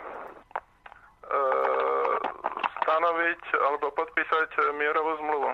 Kvôli čomu? Prečo? No lebo církevné kruhy to nechceli. Chceli ďalej bojovať? No tak e, menovite pápežský dvor. Uh-huh. E, teraz poďme hľadať ďalej. E, aká ďalšia ideológia mohla byť? E, ja keď som na týmto rozmýšľal, tak ma napadla taká zaujímavá myšlienka, že po páde komunizmu najsilnejšia ideológia bude islám. Uh-huh. Uh, pretože a svojím spôsobom ako keby sa to deje. Uh, islám uh, vníma Západ ako uh, civilizáciu na úpadku, úpadku morálnych hodnot, uh-huh. čo znamená, že má pocit, že my sme tí, ktorí by tam mali ako ukázať celému svetu, ako to má byť. Čiže oni prirodzene a historicky a ich história z hľadiska náboženstva je kratšia ako e, kresťanskej kultúry, tak oni to chápu viac menej triviálnejšie. A jednoducho, keď sa vezmete Irán, tak tam to vlastne funguje, že oni sa pokúšajú vybudovať Boží štát e, v centre Zalahom hmm. a majú pocit, že toto je ten model. Lenže pre zvyšok sveta ten model je nepriateľný až e, antagonistický. Hej, a teraz keď pôjdeme ďalej, tak uh, sa dostávame k veľmi zaujímavej myšlienke. Ja začínam nejakú silnú ozvenu. Uh, uh, nedal by sa potom dať nejakú pesničku no, Slovensku Uh, je to teraz lepšie, či ani nie? Stále má... No. Nie, už, nie, už, už je to lepšie. No. Dobre, super. Hey, hey. No. Takže poďme k tej zaujímavej myšlienke, lebo čakám na to, že teda čo hovoríte, počúvam. No, Václav Klaus nazýva Spojené štáty a Európu súdruhami. Uh-huh. A ja som e, najprv to nepochopil, až teraz e, sa mi to páči, čím viac, ďalej, tým viac, pretože e, e, ostala jediná veľmoc vo svete. A tá veľmoc bola zvyknutá na určitý spôsob riadenia spoločnosti alebo riadenia svetového diania. Uh-huh. A keďže teraz nemala prirodzenú konkurenciu, lebo Rusko e, po páde Sovjetského zväzu oslablo, tak bolo, uh, jednoducho fungovala v starých kolejach a rozhodla sa teda, že bude robiť inžiniering svetovej spoločnosti a že bude ju projektovať podľa svojich vízií. A to je vlastne taká parafráza s komunizmom, lebo v Čechách bol taký disident, škvorecký spisovateľ, ktorý napísal knihu Inžinieri ľudských duší a je to veľmi taká jemná a ale trestná analýza komunistov, ktorí sa pokúšali ako premeniť až ľudskú dušu v tom mm-hmm. svojom systéme. A samozrejme, že sa im to nedarilo, hej, ale toto je taká trošku ako keby e, parafráza alebo komédia. E, vlastne toto sa začali snažiť Spojené štáty americké. Oni mali pocit, že oni sú jediná svetová veľmoc a že teda teraz začnú určovať pravidlá oni. a ako keby sa dostali do pozície akože celosvetových inžinierov ľudskej spoločnosti. Mm-hmm. No a e, obávam sa, že e, život začína ukazovať, že to nie je možné. Dobre, čiže, čiže ja si len pre seba teraz a zrejme aj pre poslucháčov zhrniem, čo ste povedali, že e, keď pátrame po tých problémoch súčasnosti, dobre je pri pátraní, pri hľadaní tých prapôvodných koreňov tej súčasnej komplikovanej scény politickej, ktorú tu máme, ktorú charakterizujú z okolností aj konflikty. Dobre je začať kde si pri páde komunizmu, pretože po páde komunizmu vzniklo tu akési ideologické vákuum. Hovoríte, že očakávalo sa, že e, tú nejakú moc alebo takú víziu spoločenskú by mohli, mohlo prevziať kresťanstvo, ale sa to nestalo. Islám Aha. takisto nebol možný, nebol schopný niečo takéto prevziať, lebo teda e, islám ľudia minimálne teda v Európe odmietajú, takže to nešlo do, neprichádzalo do úvahy. A teda, že na to uvoľnené miesto po komunistoch, alebo teda socialistoch, že na to uvoľnené, alebo ten uvoľnený priestor obsadili teda USA aj s ich ideológiou. Dobre som to pochopil? Hej, ale tú ideológiu e, pravdepodobne, toto si nedovolím nejako hlbšie pojať, mm-hmm. ale vyzerá to, že pravdepodobne e, tú koncepciu oni nezmenili e, od tej pôvodnej, ktorú mali počas studenej vojny, čiže oni museli veľmi zaimprovizovať a vyšlo im to tak, že oni ako najsilnejší sú tí, čo určujú pravidlá a budú, budú tomu podriadovať zvyšný svet. Vráťme sa len čiste k citátu toho premiéra Sobotku, ktorý vyhlásil, že teda Európa je okupovaná. Čo tým myslel? Tým myslel, že expandujú základne NATO ako nástroj mocenského amerického vplyvu a že Európa stráca slobodu. Viete, e, teraz e, trošku odbočím, ako mm-hmm. keby ja zdánlivo pôjdem do inej oblasti. Porovnajme si, aké má človek slobody za socializmu a aké má slobody, povedzme, súčasný človek v Amerike a súčasný človek u nás. Ja viem napríklad, že v Rusku, keď vás odpočúvali telefón, dalo sa to zistiť. Uh, u nás sa to tiež dalo zistiť a keď to človek zistil, tak uh, sa veľmi hneval. Ja viem, že ja som mal nejakých známych disidentov a podobne a títo ľudia e, veľmi ako nadávali na to, že sa odpočúvali. A dnes žijeme v dobe, že telekomunikačné spoločnosti zo zákona sú povinné nahrávať všetky rozhovory a nejaký čas ich uchovávať. Čiže odpočúvajú sa v podstate všetci. A dokonca e, poviem takú pikošku, e, mám známeho, ktorého e, manželka mala predtým manžela, ktorý ju týral. A e, jej pôvodný manžel už keď e, v podstate sa ako keby spojila do zväzku s týmto mojim známym, tak si kupoval e, GPS-ko, zaktivovali v telefóne GPS a on si to kupoval a sledoval. E, pritom to bol človek, ktorý v podstate mal zákaz e, ako keby súdny e, sa približiť na určitú vzdialenosť. Hej? Ale, ale vznikla situácia, keď tá kontrola nad človekom je väčšia a dokonca na, na určitých princípoch korupcie je možné si kúpiť tieto služby a zneužívať ich na totálne nelegálne spôsoby, e, pri dôvody. Čiže e, tá tá doba ako keby e, určitej kontroly a neslobody e, aj tak e, v podstate funguje dneska a dokonca v, vo väčšom meritku a je vo väčšom meritku zneužiteľná. Hej, čiže ten pojem e, slobody v demokratickej spoločnosti je veľmi relatívny, ale, ale toto je otázka zlého manažmentu spoločnosti. Hej, to je otázka toho, že tá vízia, že ľudstvo nepracuje na tej vízii, ktorú by mohlo dať e, vlastne tomu novému svetu, ktorý sa rozvíja a e, preto keďže, keďže e, tie vízie, ktoré povedzme má americká ako tieňová vláda, ktorá povedzme riadi tie niektoré operácie. Hej. Mm-hmm. To už jedno, či je to taká služba, alebo onaká, alebo je to nejaká skupina oligarchov, korporátokratia, kratia, pardon, tak e, očividne podľa výsledkov tá vízia spoločnosti je nefunkčná. Pretože Vízia tej americkej spoločnosti? Alebo vízia... Nie, vízia, vízia ľudí, ktorí budujú mimo Ameriky, uh, sa pokúšajú byť inžiniermi uh, rôznych, ja neviem, transformácií spoločnosti, nechcem povedať, že prevratov, uh-huh. rôzne tie arabské jary a oranžové revolúcie a tieto veci E, to je viac menej mnohými dokázané a takisto ako významné osobnosti, ktoré to komentujú, už, už nechcem citať stále to jedného človeka, tak to priznávajú. Ten výsledok dávajú taký, že, že to nefunguje. No. Nie je to konzistentné. Mm-hmm. Nie je to udržateľné. Hej, ale, ale svet, aby prežil, potrebuje udržateľnú koncepciu. A, a toto je niečo, kde, e, čo si vyžaduje svojím spôsobom e, ako keby spolučasť každého človeka.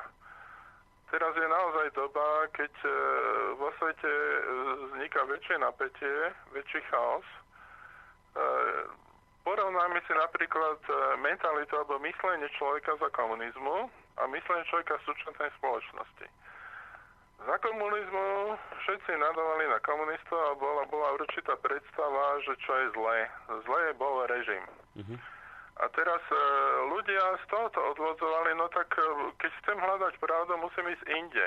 Hej? A tým pádom mali odselektovanú polovicu informácií a vedeli, že tam nemajú hľadať, čiže vedeli, kde majú hľadať. Mm-hmm. Lenže dneska ne- neexistuje nejaká ideológia spoločnosti, neexistuje nejaká koncepcia, akému štátu by sme mali spieť. Hej, je to nejaká, nejaká veľmi, veľmi e, vágne e, definovaná koncepcia e, liberálnej demokracie, ktoré, ktoré akože máme žiť. A v dôsledku toho je tu totálny chaos. Pre mladého človeka, ktorý nevyrastal povedzme v tej dobe komunizmu a nemal nejaké také vektory alebo nejakú orientáciu v sebe, kde hľadať, je veľmi ťažké sa orientovať, lebo je, je niečo, čo by sa nazval informačné znečistenie. Ako dneska si môžete kúpiť e, knihu Adolfa Hitlera, nie Mein Kampf, mm-hmm. E, čo by som ináč odporúčal každému si prečítať a zamýšľať sa nad tým, lebo tam je veľa pločných vecí. E, tým nechcem robiť propagandu hitlerizmu samozrejme, ale chcem povedať, že keď si prečítate Mein Kampf, pochopíte napríklad, že druhá svetová vojna bola úplne o inom, ako sa bežne píše. Hmm. Ale to, to možno by sme tiež mohli dať do samostatného niekedy e, nie, relácie ako tú druhú svetovú vojnu.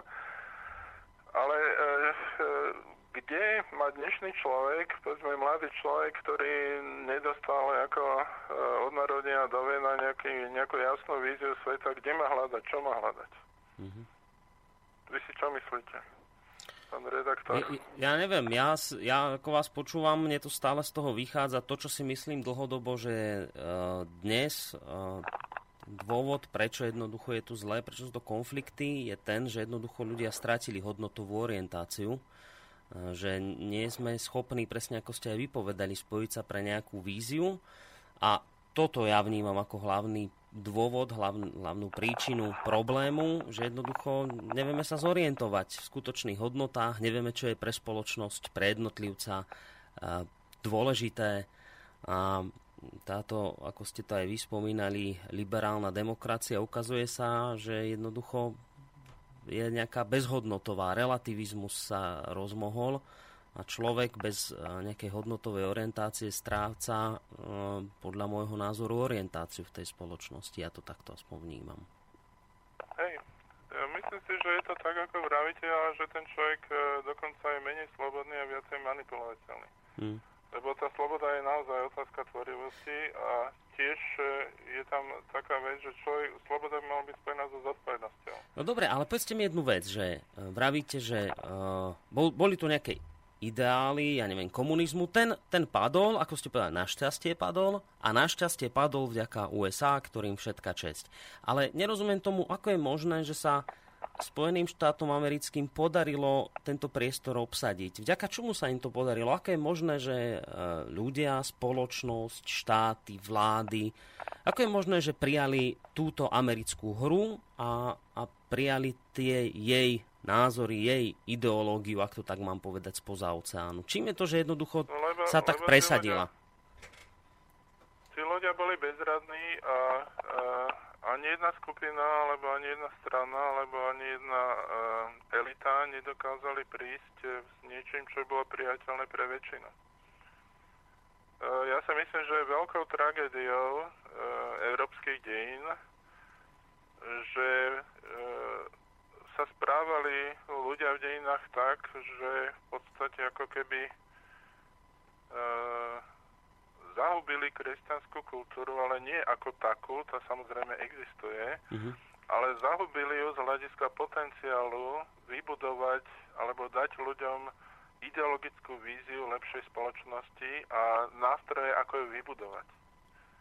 Viete, e, keby som e, išiel na to triviálne, tak pôjdem k raným kresťanom a poviem si, no to, čo robili raní kresťania, tak e, spojené už s takým nejakým modernejším plnetím spoločnosti, ako to by mohlo dať nejakú víziu, ale nikto nejde toto cesto, dokonca ani samotné kresťanské politické strany v Európe toto mm-hmm. cesto nejdú, pretože oni sami tomu neveria.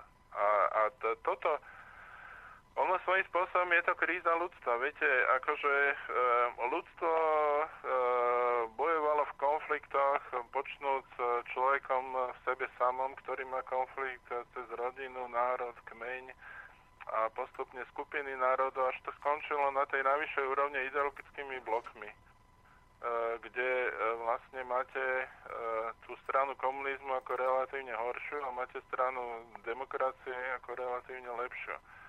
Ale to neznamená, že tí ľudia, čo žili za komunizmu, sú horší ako tí ľudia, čo žili za kapitalizmu. Mm-hmm.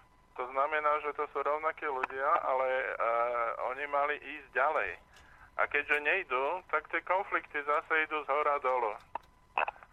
To znamená, že momentálne konflikty idú ako na úrovni národov alebo zoskupení národov, alebo po prípade uh, ich záujmov, respektíve dokonca neviem, či v prípade tam islamských republik to nie je niekedy aj o náboženstve. Hmm. A... Čiže, čiže znova si to, ja musím, lebo aby som ja to lepšie chápal, čiže a, dôvody problému dnešného sú tie, že sa nám tu rozpadol nejaký veľký blok, ktorý nebol ale dobrý, teraz ho nejdeme ospravedlniť, nebolo to dobré, ale po ňom vzniklo nejako, nejaké vákuum, kde sa malo niečo, e, teraz to tak poviem, že ak to dobre vrajím, že hlboko ľudské vybudovať, nejaké, nejaké vízie rozvoja spoločnosti do budúcna sa tam mali vybudovať a nevybudovali sa. A nič také nevzniklo a my sme, my sme dnes bezvíziový, bezhodnotový... No nie celkom. Také, nie celkom. A ako to teda je? tu funguje princíp takého uh, triedného šikanistu. Uh, ten, čo je najsilnejší, uvidel to vakuum a rozhodol sa, že obsadí a povie, budú platiť moje pravidlá. Narážate na USA. Prekvapi, prekvapivo e, túto pozíciu zaujali USA, bez mm-hmm. toho, že by si uvedomovali, ako im chýba tá seba reflexia, ktoré sme hovorili na začiatku, bez ktorej nie je možná diskusia Uh, viete, to sa prejavuje v takých výrokoch, ako uh, Bush mladší jedného dňa povedal, my, Amerika, sme dostatočne silní na to, aby sme mohli jednostranne vypovedať uh, s Ruskom zmluvu o, o ja neviem, raketových uh, systémoch. Áno. Bas konec, hej? Mm-hmm. Čiže oni to jednostranne vypovedali, lebo boli silní, ale to už dneska by to nemali povedať. Dneska skôr je opak. E, pretože je táto, toto obmedzenie, tak Rusko a Amerika nebudovali tieto systémy, ale Čína v podstate polka sveta má tieto systémy, čiže stejne sa to bude musieť e, nejako revidovať. Ale, ale práve je to o tom princípe šikanista. Čiže, čiže neostali sme nejaké bezhodnotové schránky, bez vízie, to nie. ale prevzali sme víziu toho najsilnejšieho, ktorý nám ju naordinoval. Tak? Hej. Nie, ten sa to pokúša, ale sa mu to zatiaľ nedarí. Ja A... si myslím takto, treba to rozlišovať. Sú jednotlivci. Uh-huh. Jednotlivci, samozrejme, množstvo ľudí a väčšina ľudí má hodnotový systém. A žije podľa neho v mieru svojich možností a mieru svojho úsilia. Ale e, oni nevytvárajú spolu nič viac ako množinu. Oni nevytvárajú nejakú novú entitu, oni nevytvárajú nejakú novú spoločnosť, ktorá by mala spoločný cieľ. Toto, to, toto sa ako keby stratilo. Viete, e, to, čo vy nazývate ako nejakou absenciou hodnot, sa dá tiež nazvať odsudzením človeka sebe samému. Hej, že človek v tomto svete, e, keď si vezmete, čomu sa venovali ľudia za socializmu? dok- mali viacej času, nenáňali sa toľko za peniazmi, tie vzťahy boli do určitej miery lepšie, ako sú dneska medzi ľuďmi. Mm. Do určitej miery, samozrejme, zase to neplatí všeobecne, ale dá sa povedať, štatistické spoločnosti tí ľudia mali možno z hľadiska medziludských vzťahov taký zábavnejší život. No. Mm. Dneska dneska uh, peniaze vládnu svetom, nemáte peniaze, nemôžete si kúpiť byt, máte neplnohodnotný život a kedysi, povedzme, s týmto bytom pomohol štát, že zase treba povedať, že aj v tom socializme boli určite pozitívne veci, ale ako systém ako taký bol veľmi zlý, hej, mm-hmm. ideologicky. No a e, je to v podstate o tom, ako nachádzať cestu von. A... E, Dobre, takto, ja vám teraz trošku zase do toho skočím, lebo ja som sa z hodou okolností práve o tejto téme bavil aj s človekom, ktorého vymyslím poznáte, volá sa Emil Páleš. A jednej relácii, alebo myslím na nejakej prednáške, tu tiež hovoril o tom, že jednoducho problém dnešného sveta, keď ho chcete pochopiť, naozaj musíte hľadať kde si v tej hodnotovej orientácii ľudí. On spomínal, že, že problém je ten, že nám tu chýba nejaká zjednocujúca spoločná vízia. Ja som si v tejto súvislosti aj pripravil taký krátky zvuk, ja vám ho pustím, aj vy ho budete počuť, pán Čalovka, má to minútku 20. A ak, možno tam trošku je také, taká horšia technická kvalita, ale predpokladám, že budete rozumieť, čo hovorí. Takže poďme si pustiť Emila Páleša, čo k tejto téme hovorí. Číslo jedna svetovým problémom, globálnym problémom je, že nám chýba spoločná vízia pozitívnych hodnot. A to nepovedal Páleš, to povedali, to je v správe pre amerického prezidenta.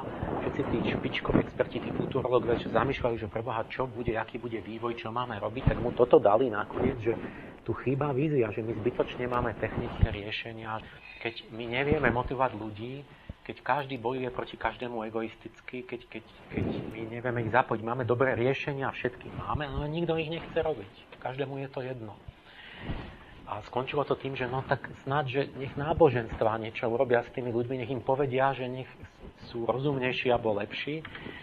Lenže problém je, že tie klasické náboženstva strácajú vplyv, že ľudia čím sú vzdelanejší, samostatnejší, tak tým menej sa boja pekla, alebo menej sú ochotní veriť biskupovi len preto, že má krásny červený sametový oblek, alebo nejakému kardinálovi. Čiže my potrebujeme to, čo udržovala tá spoločnosť nábožensky, keď ľudia boli nedospelí, ako keby detsky mentálne, že verili, verili nadriadeným kráľovi, pápežovi a tak, tak my potrebujeme to nejako nahradiť, lebo sa nám vlastne rozpada spoločnosť a ten zákon platí, že ona musí byť niečím, nejakou, niečím spoločným držaná pohromade. No, takže počuli ste dobre, čo hovoril Emil Pálež, alebo vám to trošku tam vypadávalo, lebo vrami nebolo to najlepšie mm, technické. Takto. Ja som nepočul nič, ale asi to tak má byť. A, nie, nepočuli ale, ste, čo hovoril? Ale, ale, ale napadla ma jedna reakcia, akože uviezť jeden príklad z histórie Japonska, ktorý uh-huh. možno je veľavravný. Uh-huh. E, Japonsko bolo svojský štát, ostrovný štát e, na konci stredoveku, keď sa začala vlastne misionárska činnosť z Európy do celého sveta. Uh-huh. Tak začalo dochádzať k takým zaujímavým veciam, že Japonci si uvedomili, že keď kde prídu misionári, tak postupne uh, z tých krajín sa stávali vazali až kolónie. A boli, boli ako keby vykoristované tými, tými ľuďmi, ktorých predvojom boli kresťanskí misionári. To vyústilo v situáciu, že Japonsko sa na nejakých eh, plus minus 200 rokov uzavrelo pred svetom a jediné, jediné zastúpenie bola holandská misia jezuitov počas celého tohoto obdobia. Mm-hmm. Potom ale prišlo 19. storočie a to samozrejme bola priemyselná revolúcia, ale okrem iného Spojené štáty potrebovali cestu cez uh, oceán v tej dobe obsadili Kaliforniu, postavili prístav a potrebovali ako obchodovať. Uh-huh. A na to obchodovanie, keďže sa začalo robiť párniky, tak e, bolo treba mať niekde zásobáreň uhlia a proste doplňanie zásob a Japonsko bolo akože jedným z takých ako keby dôležitých e, geopolitických faktorov na tejto ceste, lenže bolo uzavreté. A tak e, Američania urobili flotilu, kde bolo zastúpený, boli zastúpení obchodníci, boli tam dary amerického pre, prezidenta e, Cisárovi japonskému, e, napríklad vláčik v takej, tuším, veľkosti 1 ku 10, párny vláčik a podobné veci, tak technické zázraky. A teraz, e, keď prišli k Japonsku a teda poslali misiu a Japonci ich odignorovali, tak oni vystrelili salvu ako z dela a delovej splný to vždy je silný argument. Tak Japonci ich prijali a nakoniec to bola celkom zaujímavá návšteva. Ale e, jednoducho Američania donutili e, japonské císarstvo sa otvoriť po, tom dobe, po tej dobe uzavretosti, kde vlastne žili v tých tradíciách samurajov, posledný samuraj svojím spôsobom ako keby vyjadruje ten film s Tomom Cruiseom túto situáciu. A Japonci si uvedomili, všetci sa stali kolóniami. Čo musíme urobiť, aby sme sa nestali kolóniou? A je zaujímavé, že oni do toho dali aj náboženstvo oni e, preformulovali princípy náboženstva a po, postavili cisára do pozície Boha. Mm-hmm. A teraz e, e, to bol feudálny štát. Bajme sa o polovici 19. storočia, ale stále to bol feudálny štát, ako v, kde kultúra naozaj zastávala za, už vtedy za celým svetom. Oni si postavili úlohu, my musíme urobiť tak, aby sme sa nestali kolóniou Hej? A e, vymysl- druhý krok, čo urobili, e, e, na rozdiel od e, európskeho feudalizmu, e, v Európe povedzme sa, dával, král dával svojim e, feudalom alebo šlachte dával lejno. Hej? Pozemky, Áno. majetky. E, v Japonsku to bolo ináč. Tam samurajovia v podstate boli e, trieda alebo kasta, ktorá dostávala dedičnej úrady. Čiže dá sa povedať, že, že to tradičné, čo, čo šlachta v Japonsku od cisára dostávala, boli úrady. Čiže a to boli dynastie manažerov. To bolo, to bolo dosť podstatný rozdiel, čo, čo dával určitú výhodu Japoncom v tomto mhm. prechode, v tej transformácii spoločnosti a teraz e, po dohode s cisárom oni vzali jednu celú generáciu samurajských chlapcov, komplet. A poslali ich študovať na vysoké školy do celého sveta, ale hlavne do Británie a do Spojených štátov. Keď, e, keď sa toto stalo a oni sa vrátili, samozrejme, lebo tam je princíp lojality, čiže oni neostali na mieste a väčšina sa vrátila, tak začali budovať e, veľký štát, ale keďže Japonsko bolo relatívne chudobné voči Spojeným štátom a tak ďalej, voči tým vyspalým e, krajinám, ktoré mali veľké kolónie, a Anglicko v tej dobe, neviem, či to nebola polovica sveta, tak e, bolo treba nájsť ekonomické riešenie, aby ich e, nevykúpili a nezotročili. Tak e, cisár urobil v podstate s tou existujúcou vládou, ktorá sa začala formovať, taký zaujímavý krok, že oni založili veľké korporácie. V Japonsku? Áno. Mm-hmm. Štát, zo štátnych peňazí zafinancovali veľké korporácie a tým najväčším klanom, tým najväčším šlachtickým rodinám ich darovali. Lebo oni boli manažeri a mali druhú generáciu, ktorá vyštudovala vysoké školy. A stalo sa, že za, do 50 rokov do 50 rokov Japonsko začalo konkurovať celému svetu. A už, už 1905 e, tam bola vojna s Ruskom a tam už mali Japonci modernú flotilu, moderné zbranie a e, dokonca boli schopní v Port Arture, to je taká pevnosť e, v mori medzi Koreou a mm. e, Čínou, tak tam, tam Rusov dobili pri jednej vojne. To bola veľmi krvavá bitka, ale je to veľmi zaujímavé, hej, že e, e, oni dokázali urobiť transformáciu, ale aj e, duchovnú. Čož, čož e, momentálne, e, keby som to tak zjednodušene povedal, tá transformácia, ku ktorej dochádza, to, to čo presadzuje USA, tam e, duchovná v podstate nie. Uh-huh. A preto to ani nefunguje. Lebo, lebo to je ako keby to, čo, robia to isté, čo komunisti. Oni idú na to svojou vymyslenou, sformulovanou určitou ideológiou, uh-huh. ale tá je bezduchovná. Čiže preto ich Václav Klaus nazýva soudruzí a to je veľmi trefné. Ja som to naozaj, mne trvalo chvíľu, než som to pochopil, že prečo ich volá soudruzí. On ich volá soudruzí preto, lebo oni robia to isté, čo komunisti. Uh-huh. Oni exportujú svoju doktrínu, svoju ideológiu, ktorú vymysleli niekde ako v kabinetoch, keď podstate manipulovali svet v tom zmysle, aby oni z toho mali čo najviac. A, a ako teraz už možno jediné, čo ostáva, je vlastne to zanalýza z hľadiska e, ekonomického alebo finančného, že monetárneho, že cez prvú, druhú svetovú vojnu viac menej Amerika sa dostala do centrálnej pozície z hľadiska toho, že mala stabilnú menu. Boli tam, tam si štáty e, odkladali zásoby zlata. Nemecko má časť zásob nevyzdvihnutých USA dodnes. Mm-hmm. Hej. A e, tým, že mali nadbytok zlata, tak mali menu krytú zlatom, čo zrušil Nixon. Hej, ale to sú známe veci, no, viac menej, ja sa nechcem robiť nejakú osvetu, ale, ale zmysel, zmysel toho je, že toto e, tým, že e, v podstate mali dolar ako centrálnu svetovú menu a že mali stroj, kde si mohli tieto dolary tlačiť, aby kompenzovali akékoľvek svoje deficity, im umožňovalo prenášať svoje dlhy na iné štáty. Mm-hmm. A e, toto, toto si uvedomili tie najväčšie štáty, keď teraz bola posledná kríza, tak tie štáty sa z toho poučili. To znamená, že Putin sa poučil, pochopil, že musí rozpojiť ekonomiku a odpojiť ju.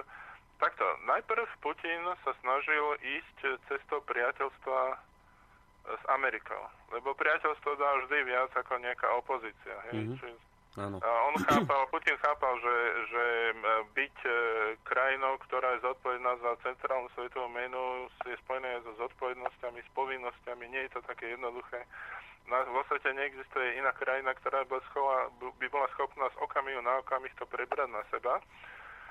A preto e, nejaký čas to skúšal a ten bod obratu bol vlastne e, koniec minulého roku, začiatok tohto a tam sa rozhodli z opačnou cestou.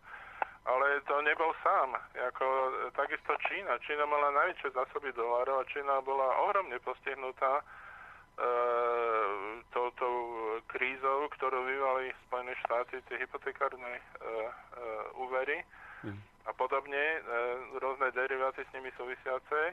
A Čína tiež uvažovala, že ako sa ochrániť a Čína samozrejme e, takým svojou výsostnou pozíciou ako krajiny s najväčším počtom obyvateľov a tak ďalej, tak e, chcela, aby to bol juaň No ale zase jej ideologická pozícia alebo jej e, taká sociálna pozícia medzi ostatnými štátmi nie je taká silná, aby, aby to ostatné štáty prijali. Čiže musel sa začať hľadať koncenzus, ale koncenzus proti doláru. Hej, a toto teraz sa deje a deje sa tam hodne mohutne. Deje sa to veľmi, veľmi intenzívne. E, to už sme sa o tomto bavili, keď sme hovorili o tom. Áno, áno, v minulej relácii, áno. No ale uh, možno by stalo za to spomenúť, že, že uh, uh, objavili sa také také kacírske myšlienky v niektorých médiách, že kto vie, či Nemecko nepreskočí do toho BRICSu. Nemecko? To to No tak áno, lebo ak sa, uh, uh, pozrite sa na to z pozície, že ste prezident, hej, nejakej významnej európskej krajiny, povedzme Nemecka, hej. A teraz vidíte, čo Američania robia. Američania vám odpočúvajú telefóny, ako sa to Merkelovi stalo. A potom odrazu máte špionážnu aféru od svojho najväčšieho priateľa spojenca Spojených štátov. Čo to svedčí? To svedčí o tom, že mu nejde o spoločný záujem, mu ide o svoj záujem. Hej, slušný človek, priateľ, vám neurobi to, že vás bude odpočúvať niekde na záchode alebo tam a tam. Hej, čiže... Ale ja som zase uh, nepostrehol zo strany Nemecka nejaké tvrdé kroky voči USA no, za to, že... Nie, nie, nie, nie, nie. To, to uh, sa bavíme o kacírskej myšlienke hmm. niekedy v budúcnosti. Keby náhodou hrozil rozpad, že ekonomika pôjde tak dole najbližšie roky, že hmm. uh, to ohrozí existenciu Európskej únie. A keby to ohrozilo, tak ako najbližším riešením je šups do colnej únie Rusko, Čína, e, pardon, e, Rusko, Kazachstan, Bielorusko plus Turecko a tie ostatné štáty, lebo e, ja vám poviem takto, z hľadiska ekonomického, keď si odmyslím všetky veci, napríklad e, pre Slovensko, čo bola najlepšia varianta, keď e, Američania nás manipulujú a nutia nás do sankcií, ktoré nám pochovajú ekonomiku, ktorá funguje ja, aká obrana na to, na to existuje? E, obrana na to existuje vystúpiť z NATO, byť neutrálny a to teraz akože to, to je kacírska improvizácia. To ja nehovorím, že ako mm-hmm. nabadám niekoho na takéto riešenie, ale m, ako prezident, a keby som sa chcel chovať podľa rozumu, e, tak ako šup do colnej únie s Ruskom, lebo Rusko a, a ten postsovietský priestor to je z hľadiska dynamiky trhu najlepšie miesto na podnikanie na svete. Keď tam sa vytvorila právna infraštruktúra, je tam ochrana investícií, samozrejme teraz to bude platiť ináč, keď sú tam, keď sú tam uh, tie sankcie a už mm-hmm. začínajú spätné sankcie zo strany Ruska voči západu, ale stále, stále z hľadiska biznisu, pozrite, sme Slovania, čiže sú nám blízky. Američania, to, to, to, ja nechcem opakovať, čo povedala zastupkynia ako ministerstva zahraničných vecí v telefóne o Európe. Vy to poznáte, nie? Mm, neviem, asi musíte mi pripomenúť, lebo neviem v tejto chvíli. No to ja nemôžem ako naozaj do mikrofónu povedať, ale... Však on, vy to nepoviete, ona to povedala. No to naozaj nemôžem. No dobre, tak keď nechcete, tak vás nebudem Ale to používa sa najšperejšie slovo, ako v Slovenčine, čo sa používa, akože nech ide Európa do... Mm-hmm. Jasne. Dobre, rozumiem. E, to znamená, že toto, toto e, najvyšší e, diplomat e, ministerstva zahraničných vecí po ministrovi, jeho hovorca v podstate sa vyjadril o, o postoji USA k Európe. Hej, čiže toto je ich postoj. No. E, to bolo ináč, neviem, či to zrovna nebolo niekde na Ukrajine. No a tým pádom e, vlastne keď chcem e, čo najviacej podnikať a dať svojim občanom ako možnosť podnikať, mm-hmm. tak e, by som, ja by som sa orientoval na Rusko. Ja neverím, že, e, lebo stabilita v EÚ je momentálne ohrozená, lebo tam, tam je nejaká mozgová ebola a proste e, Európa sa nechala dotlačiť do sankcií, ktoré sú sebevražedné. Sebevražené. No, vychádzajú mnohé články v médiách, ktoré tvrdia, že slovenskí, či už výrobcové v agrosektore alebo v priemysle sa značne obávajú týchto vecí, že ich to teda položí absolútne na kolená. Ale tak teda, keď sa opäť vrátim k tej otázke dnešnej relácie, že kde hľadať tie príčiny súčasných konfliktov, tak jednak je to tá chýbajúca spoločná vízia, jednak je to teda prebratie tej ideológie silnejšieho, ktorá nám bola nejako naordinovaná. A jednak sú to teda aj tieto ekonomické e, súvislosti. To tiež všetko sa dáva dokopy v ja tom jednom myslím, koláči tých ekonomika, konfliktov? Ekonomika iba prejav. Ako základný konflikt je v človeku. V akom Keby zmysle v človeku? E, no tak v človeku archetypicky ako či už e, idete do náboženstva alebo do histórie, e, je aj dobro, aj zlo. Človek ako keby nemá jasno, čo je dobre, čo je zlé. A e, v podstate keď by chcel hľadať nejakú duchovnú cestu, tak potrebuje si jasne nejakým spôsobom nastaviť meradlo, lebo keď ho nebude mať nastavené skôr alebo neskôr sa môže dostať do konfliktu. A keď pokiaľ to nevyrieši v sebe ako v jednotlivcovi a buduje nejaký, nejaký sociálny celok, nejakú skupinu, mm-hmm. tak v tej skupine sa to bude prejavovať. E, čiže e, človek musí hľadať svoju duchovnú identitu. A keď, keď ju nájde, tak musí si ju neustále zdokonalovať. A my tu duchov... Jedno, no. jedno, aké je to, či je to náboženstvo, alebo proste kto Mm-hmm. Je, je x spôsob, ako to dosiahnuť, ale človek musí na sebe duchovne pracovať, aby bol lepší.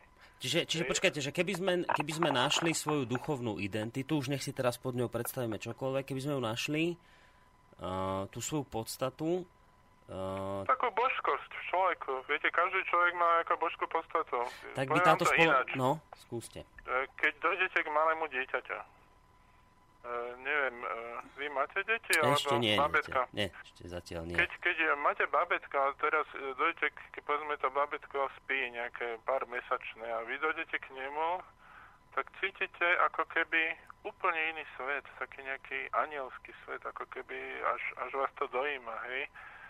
To je, to je niečo, s čím sa človek rodí, má to v sebe, ale časom to buď, buď v sebe potlačí, alebo to rozvinie, hej. Eh, čiže je to nejaká božská identita, nazvime to tak. Mm-hmm. A keď, eh, keď si ju človek nepestuje, tak e, sa bližšie, bližšie posúva k tomu životu bez hodnot, ako hovoríte, a keď si ju pestuje, mm-hmm. tak, sa stáva, tak sa stáva univerzálnejším. No dobre, a my sme e, si ju... príklad. No, no. E, teraz táto vojna má veľmi zaujímavý účinok e, na Ukrajine.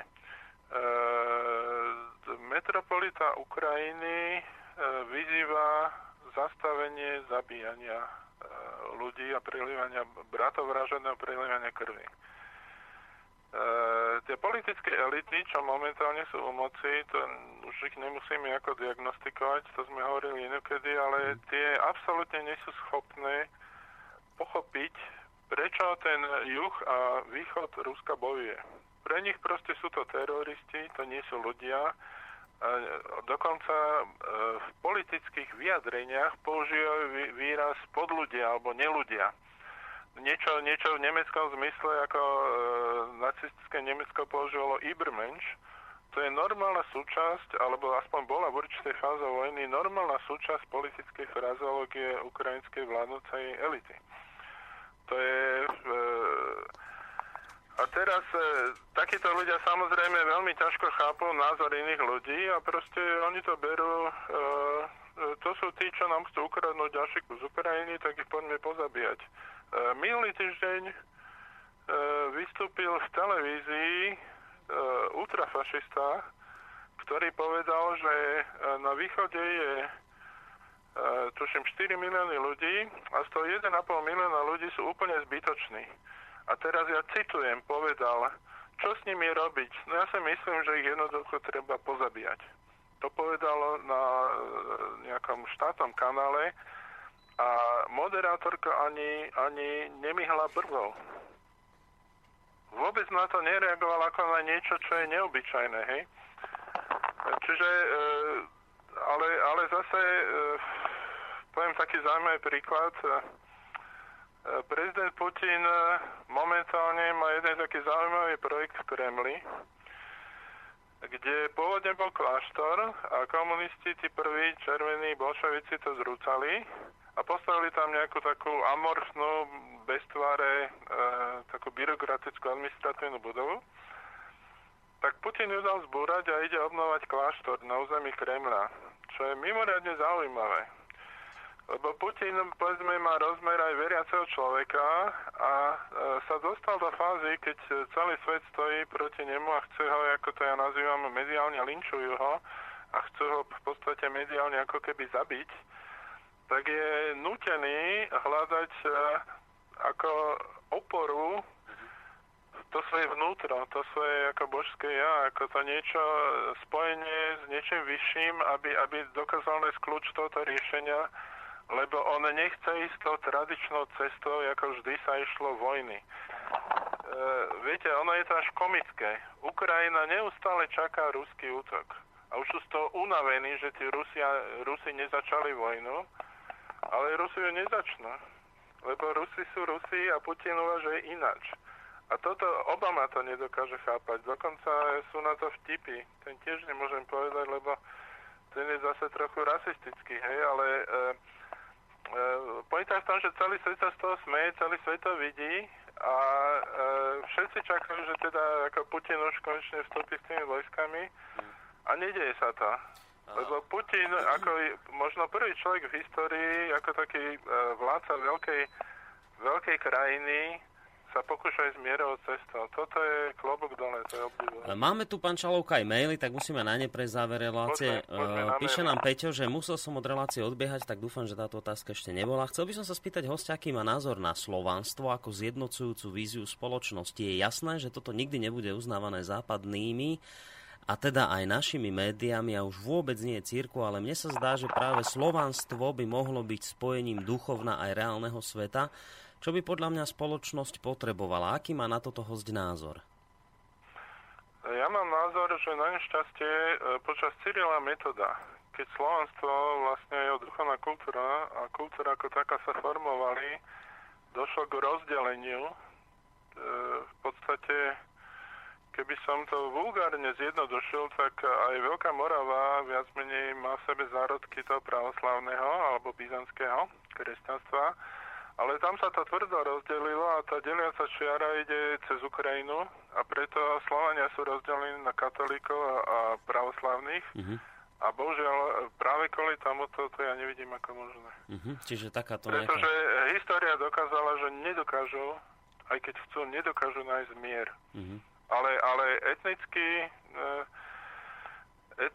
ale v rámci Slovenstva ja si myslím, že, že ak Rusko udrží tento trend mierov, alebo mierotvorcovský trend, viem, že teraz mnohým poslucháčom asi stali hlasy dubkom hlasy, ale ja si myslím, že vtedy za tých podmienok e, je tam šanca. Mm-hmm. Ale nie je Slovensko ako celok, ale e, nejaké také logické zväzy v rámci Slovenstva. Uh, Pomaly sa chystáme už na záver našej relácie. E, skúsim takto sa spýtať a dám aj taký mal, malé vysvetlenie. Niekoľkokrát sme to spomínali aj v týchto reláciách. Existoval v minulosti žil a taký psychiatr, volal sa Viktor Frankl, on prežil e, koncentračný tábor vo Svienčime, on bol psychiatr a všimol si takúto vec, že ľudia, ktorí boli v koncentračnom tábore, ktorí mali nejakú víziu prežitia, kvôli niečomu prežiť chceli, lebo ešte povedzme pracovali na knihe, ktorú mali nedokončenú, alebo ich doma čakali deti a povedali sa, že musia prežiť.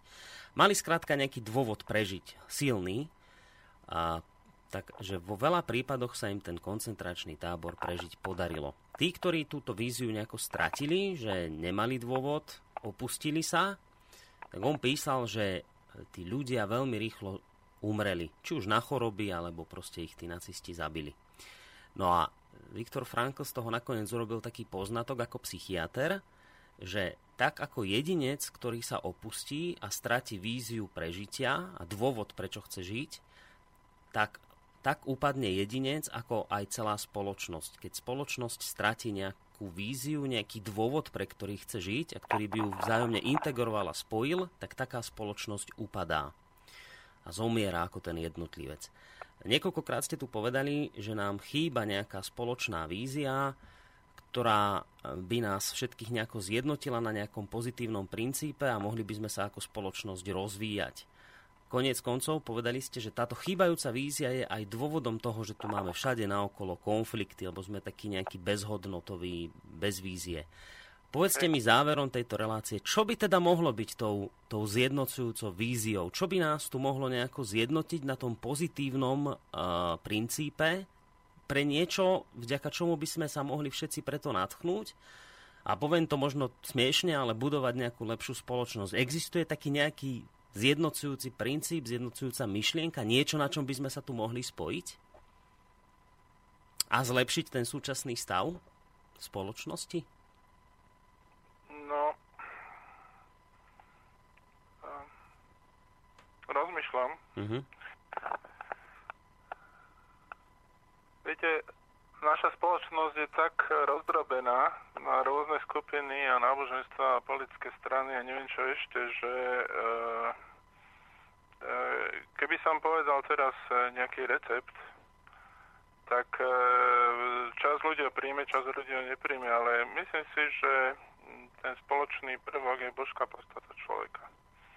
A v tomto, v tomto rozmere by sme sa mali všetci spojiť a uvedomiť si, že sme národ, ktorý by mal byť kompaktný, nemal by byť nacionalistický, ale mal by mať túto víziu. Ideálne by bolo, keby Slovensko dokázalo mm, sa stať nejakým modelovým, vzorovým národom v Európe. To, mnohí to asi budú považovať za veľkú fikciu. Ja by som sa vrátil k právcom národa, k Štefanikovi a k Masarykovi. Si dovolím použiť Masaryka, lebo to boli ľudia, ktorí mali dlhodobú víziu rozvoja národa. Ako boli dva veľkí prezidenti v dejinách Československa, ale aj celej strednej a východnej Európy. A to bol Masaryk a ja si dovolím tvrdiť, že Václav Klaus. Mm. ale Masaryk, eh, Masaryka dodnes študujú po celom svete ako, ako ideálna prezidenta, ktorý mal dlhodobú víziu budovania a rozvoja národa aj fyzicky, aj duchovne. Aj vzdelanostne, predovšetkým vzdelanostne. E, my, my žijeme v dobe, keď upadá vzdelanosť. E, hodnotou sú peniaze a nie vzdelanosť. Hej. Nie, nie vo vzdelaní nie je hodnotou e, to, aby človek sa naučil rozmýšľať a mať vlastný názor, ale mm. hodnotou je to, aby vedel poznatky. Hej, e, to, to chce určitých e, výnimočných ľudí, tých je málo. Ale, ale mali by sme sa spoločne začať snažiť a pracovať na sebe. Mm. Je zbytočné pracovať na národe, keď nebudeme pracovať každý na sebe ako na osobnosti. A keď hovoríte, keď hovoríte o tej božskej podstate, tak to hovoríte o čom? Hovoríte o etike, o morálke? No, etika, no viac menej o náboženstve. Ja, ona... Ale každý má to náboženstvo iné, hej, čiže je zbytočné dávať recept, treba rozmýšľať a každý človek musí nájsť svoju cestu, ale byť úprimný a poctivý voči sebe a keď už si nejakú cestu vyberie, tak nech po nej ide. Mm. A ja si nemyslím, že je možné v, tejto, v tento okamih sformulovať nejakú ideológiu v tom zmysle, že by tam bolo jedno náboženstvo. Lebo o to sa pokúšali mnohí, aj mnohé politické strany a život ukázal, že sa to nedá. Mm-hmm. Malo by to byť spojené s tvorivosťou a slobodou človeka. Ale, ale pravdou je, že aj ten anglický historik Toynbee tvrdí, že e, náboženstvo je neoddeliteľnou zložkou e, úspechu spoločnosti mm-hmm. a jej prežitia. Čiže náboženstvo môžeme nazvať duchovno, hej, nemusí, e, ja si myslím, že dokonca e, náboženstvo neznamená, že človek musí veriť Boha. Môžu byť aj ateisti ako mm-hmm. s hodnotovým systémom. Myslím to univer- univerzálne. Áno, áno, áno. áno. Tak... Ako niečo, čo by bolo pre všetkých a nediskriminovalo by nikoho. Mm. Dobre, no, uh, pozerám, uh, ja viem, že ešte by bolo o čom sa rozprávať k tejto téme, aj o týchto témach, ktoré sme teraz otvorili, ale v tejto časti to už ne, nestihneme, pretože máme posledné dve minútky do konca a tie využijeme na zahratie pesničky, ktorá možno aj celkom vhodne doplní to, čo ste momentálne rozprávali. Ja teda vám E, ďakujem veľmi pekne, pán Čalovka, za tie dve hodiny, ktoré sme spolu strávili a dúfam, že sa teda budeme počuť opäť v ďalšej tejto relácii. Na budú, nie na budúci týždeň budeme mať pána Marmana, tak potom o dva týždne opäť v tomto čase v relácii Kvibono. Takže ďakujem vám veľmi pekne. Ja ďakujem veľmi pekne. Najte sa pekne do počutia. Do počutia. To bol teda uh, pán Peter Čalovka. No a pekný zvyšok dňa vám praje Boris Koroni.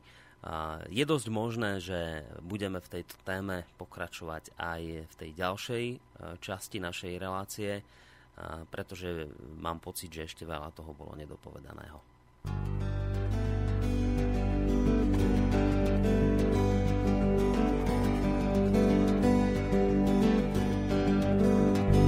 Někdo v balíku, jinej bez peněz, párek v rohlíku. Je tvůj věrnej pes, děti boháčů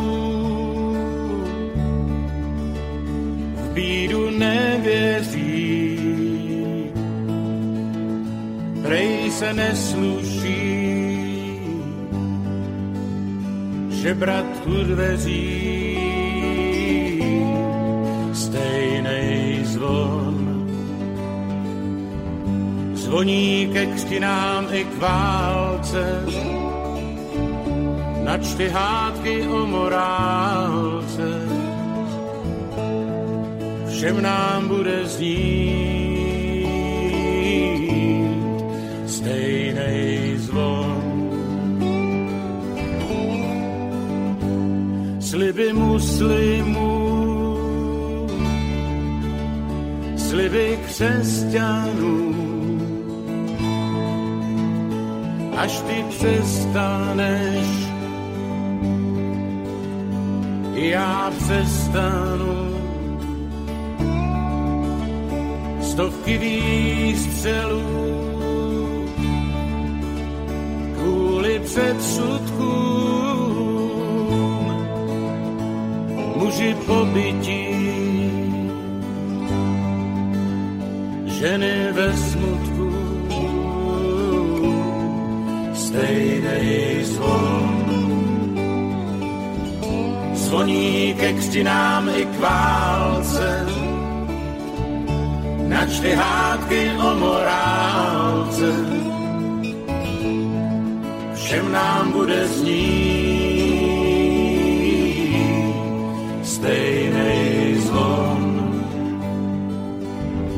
který pohřbíval mou mámu, vysí v kapli a ne v chrámu. Stejnej zvon, starej zvon. Kdybych já mohl svůj zvon mít, po nocích ho učil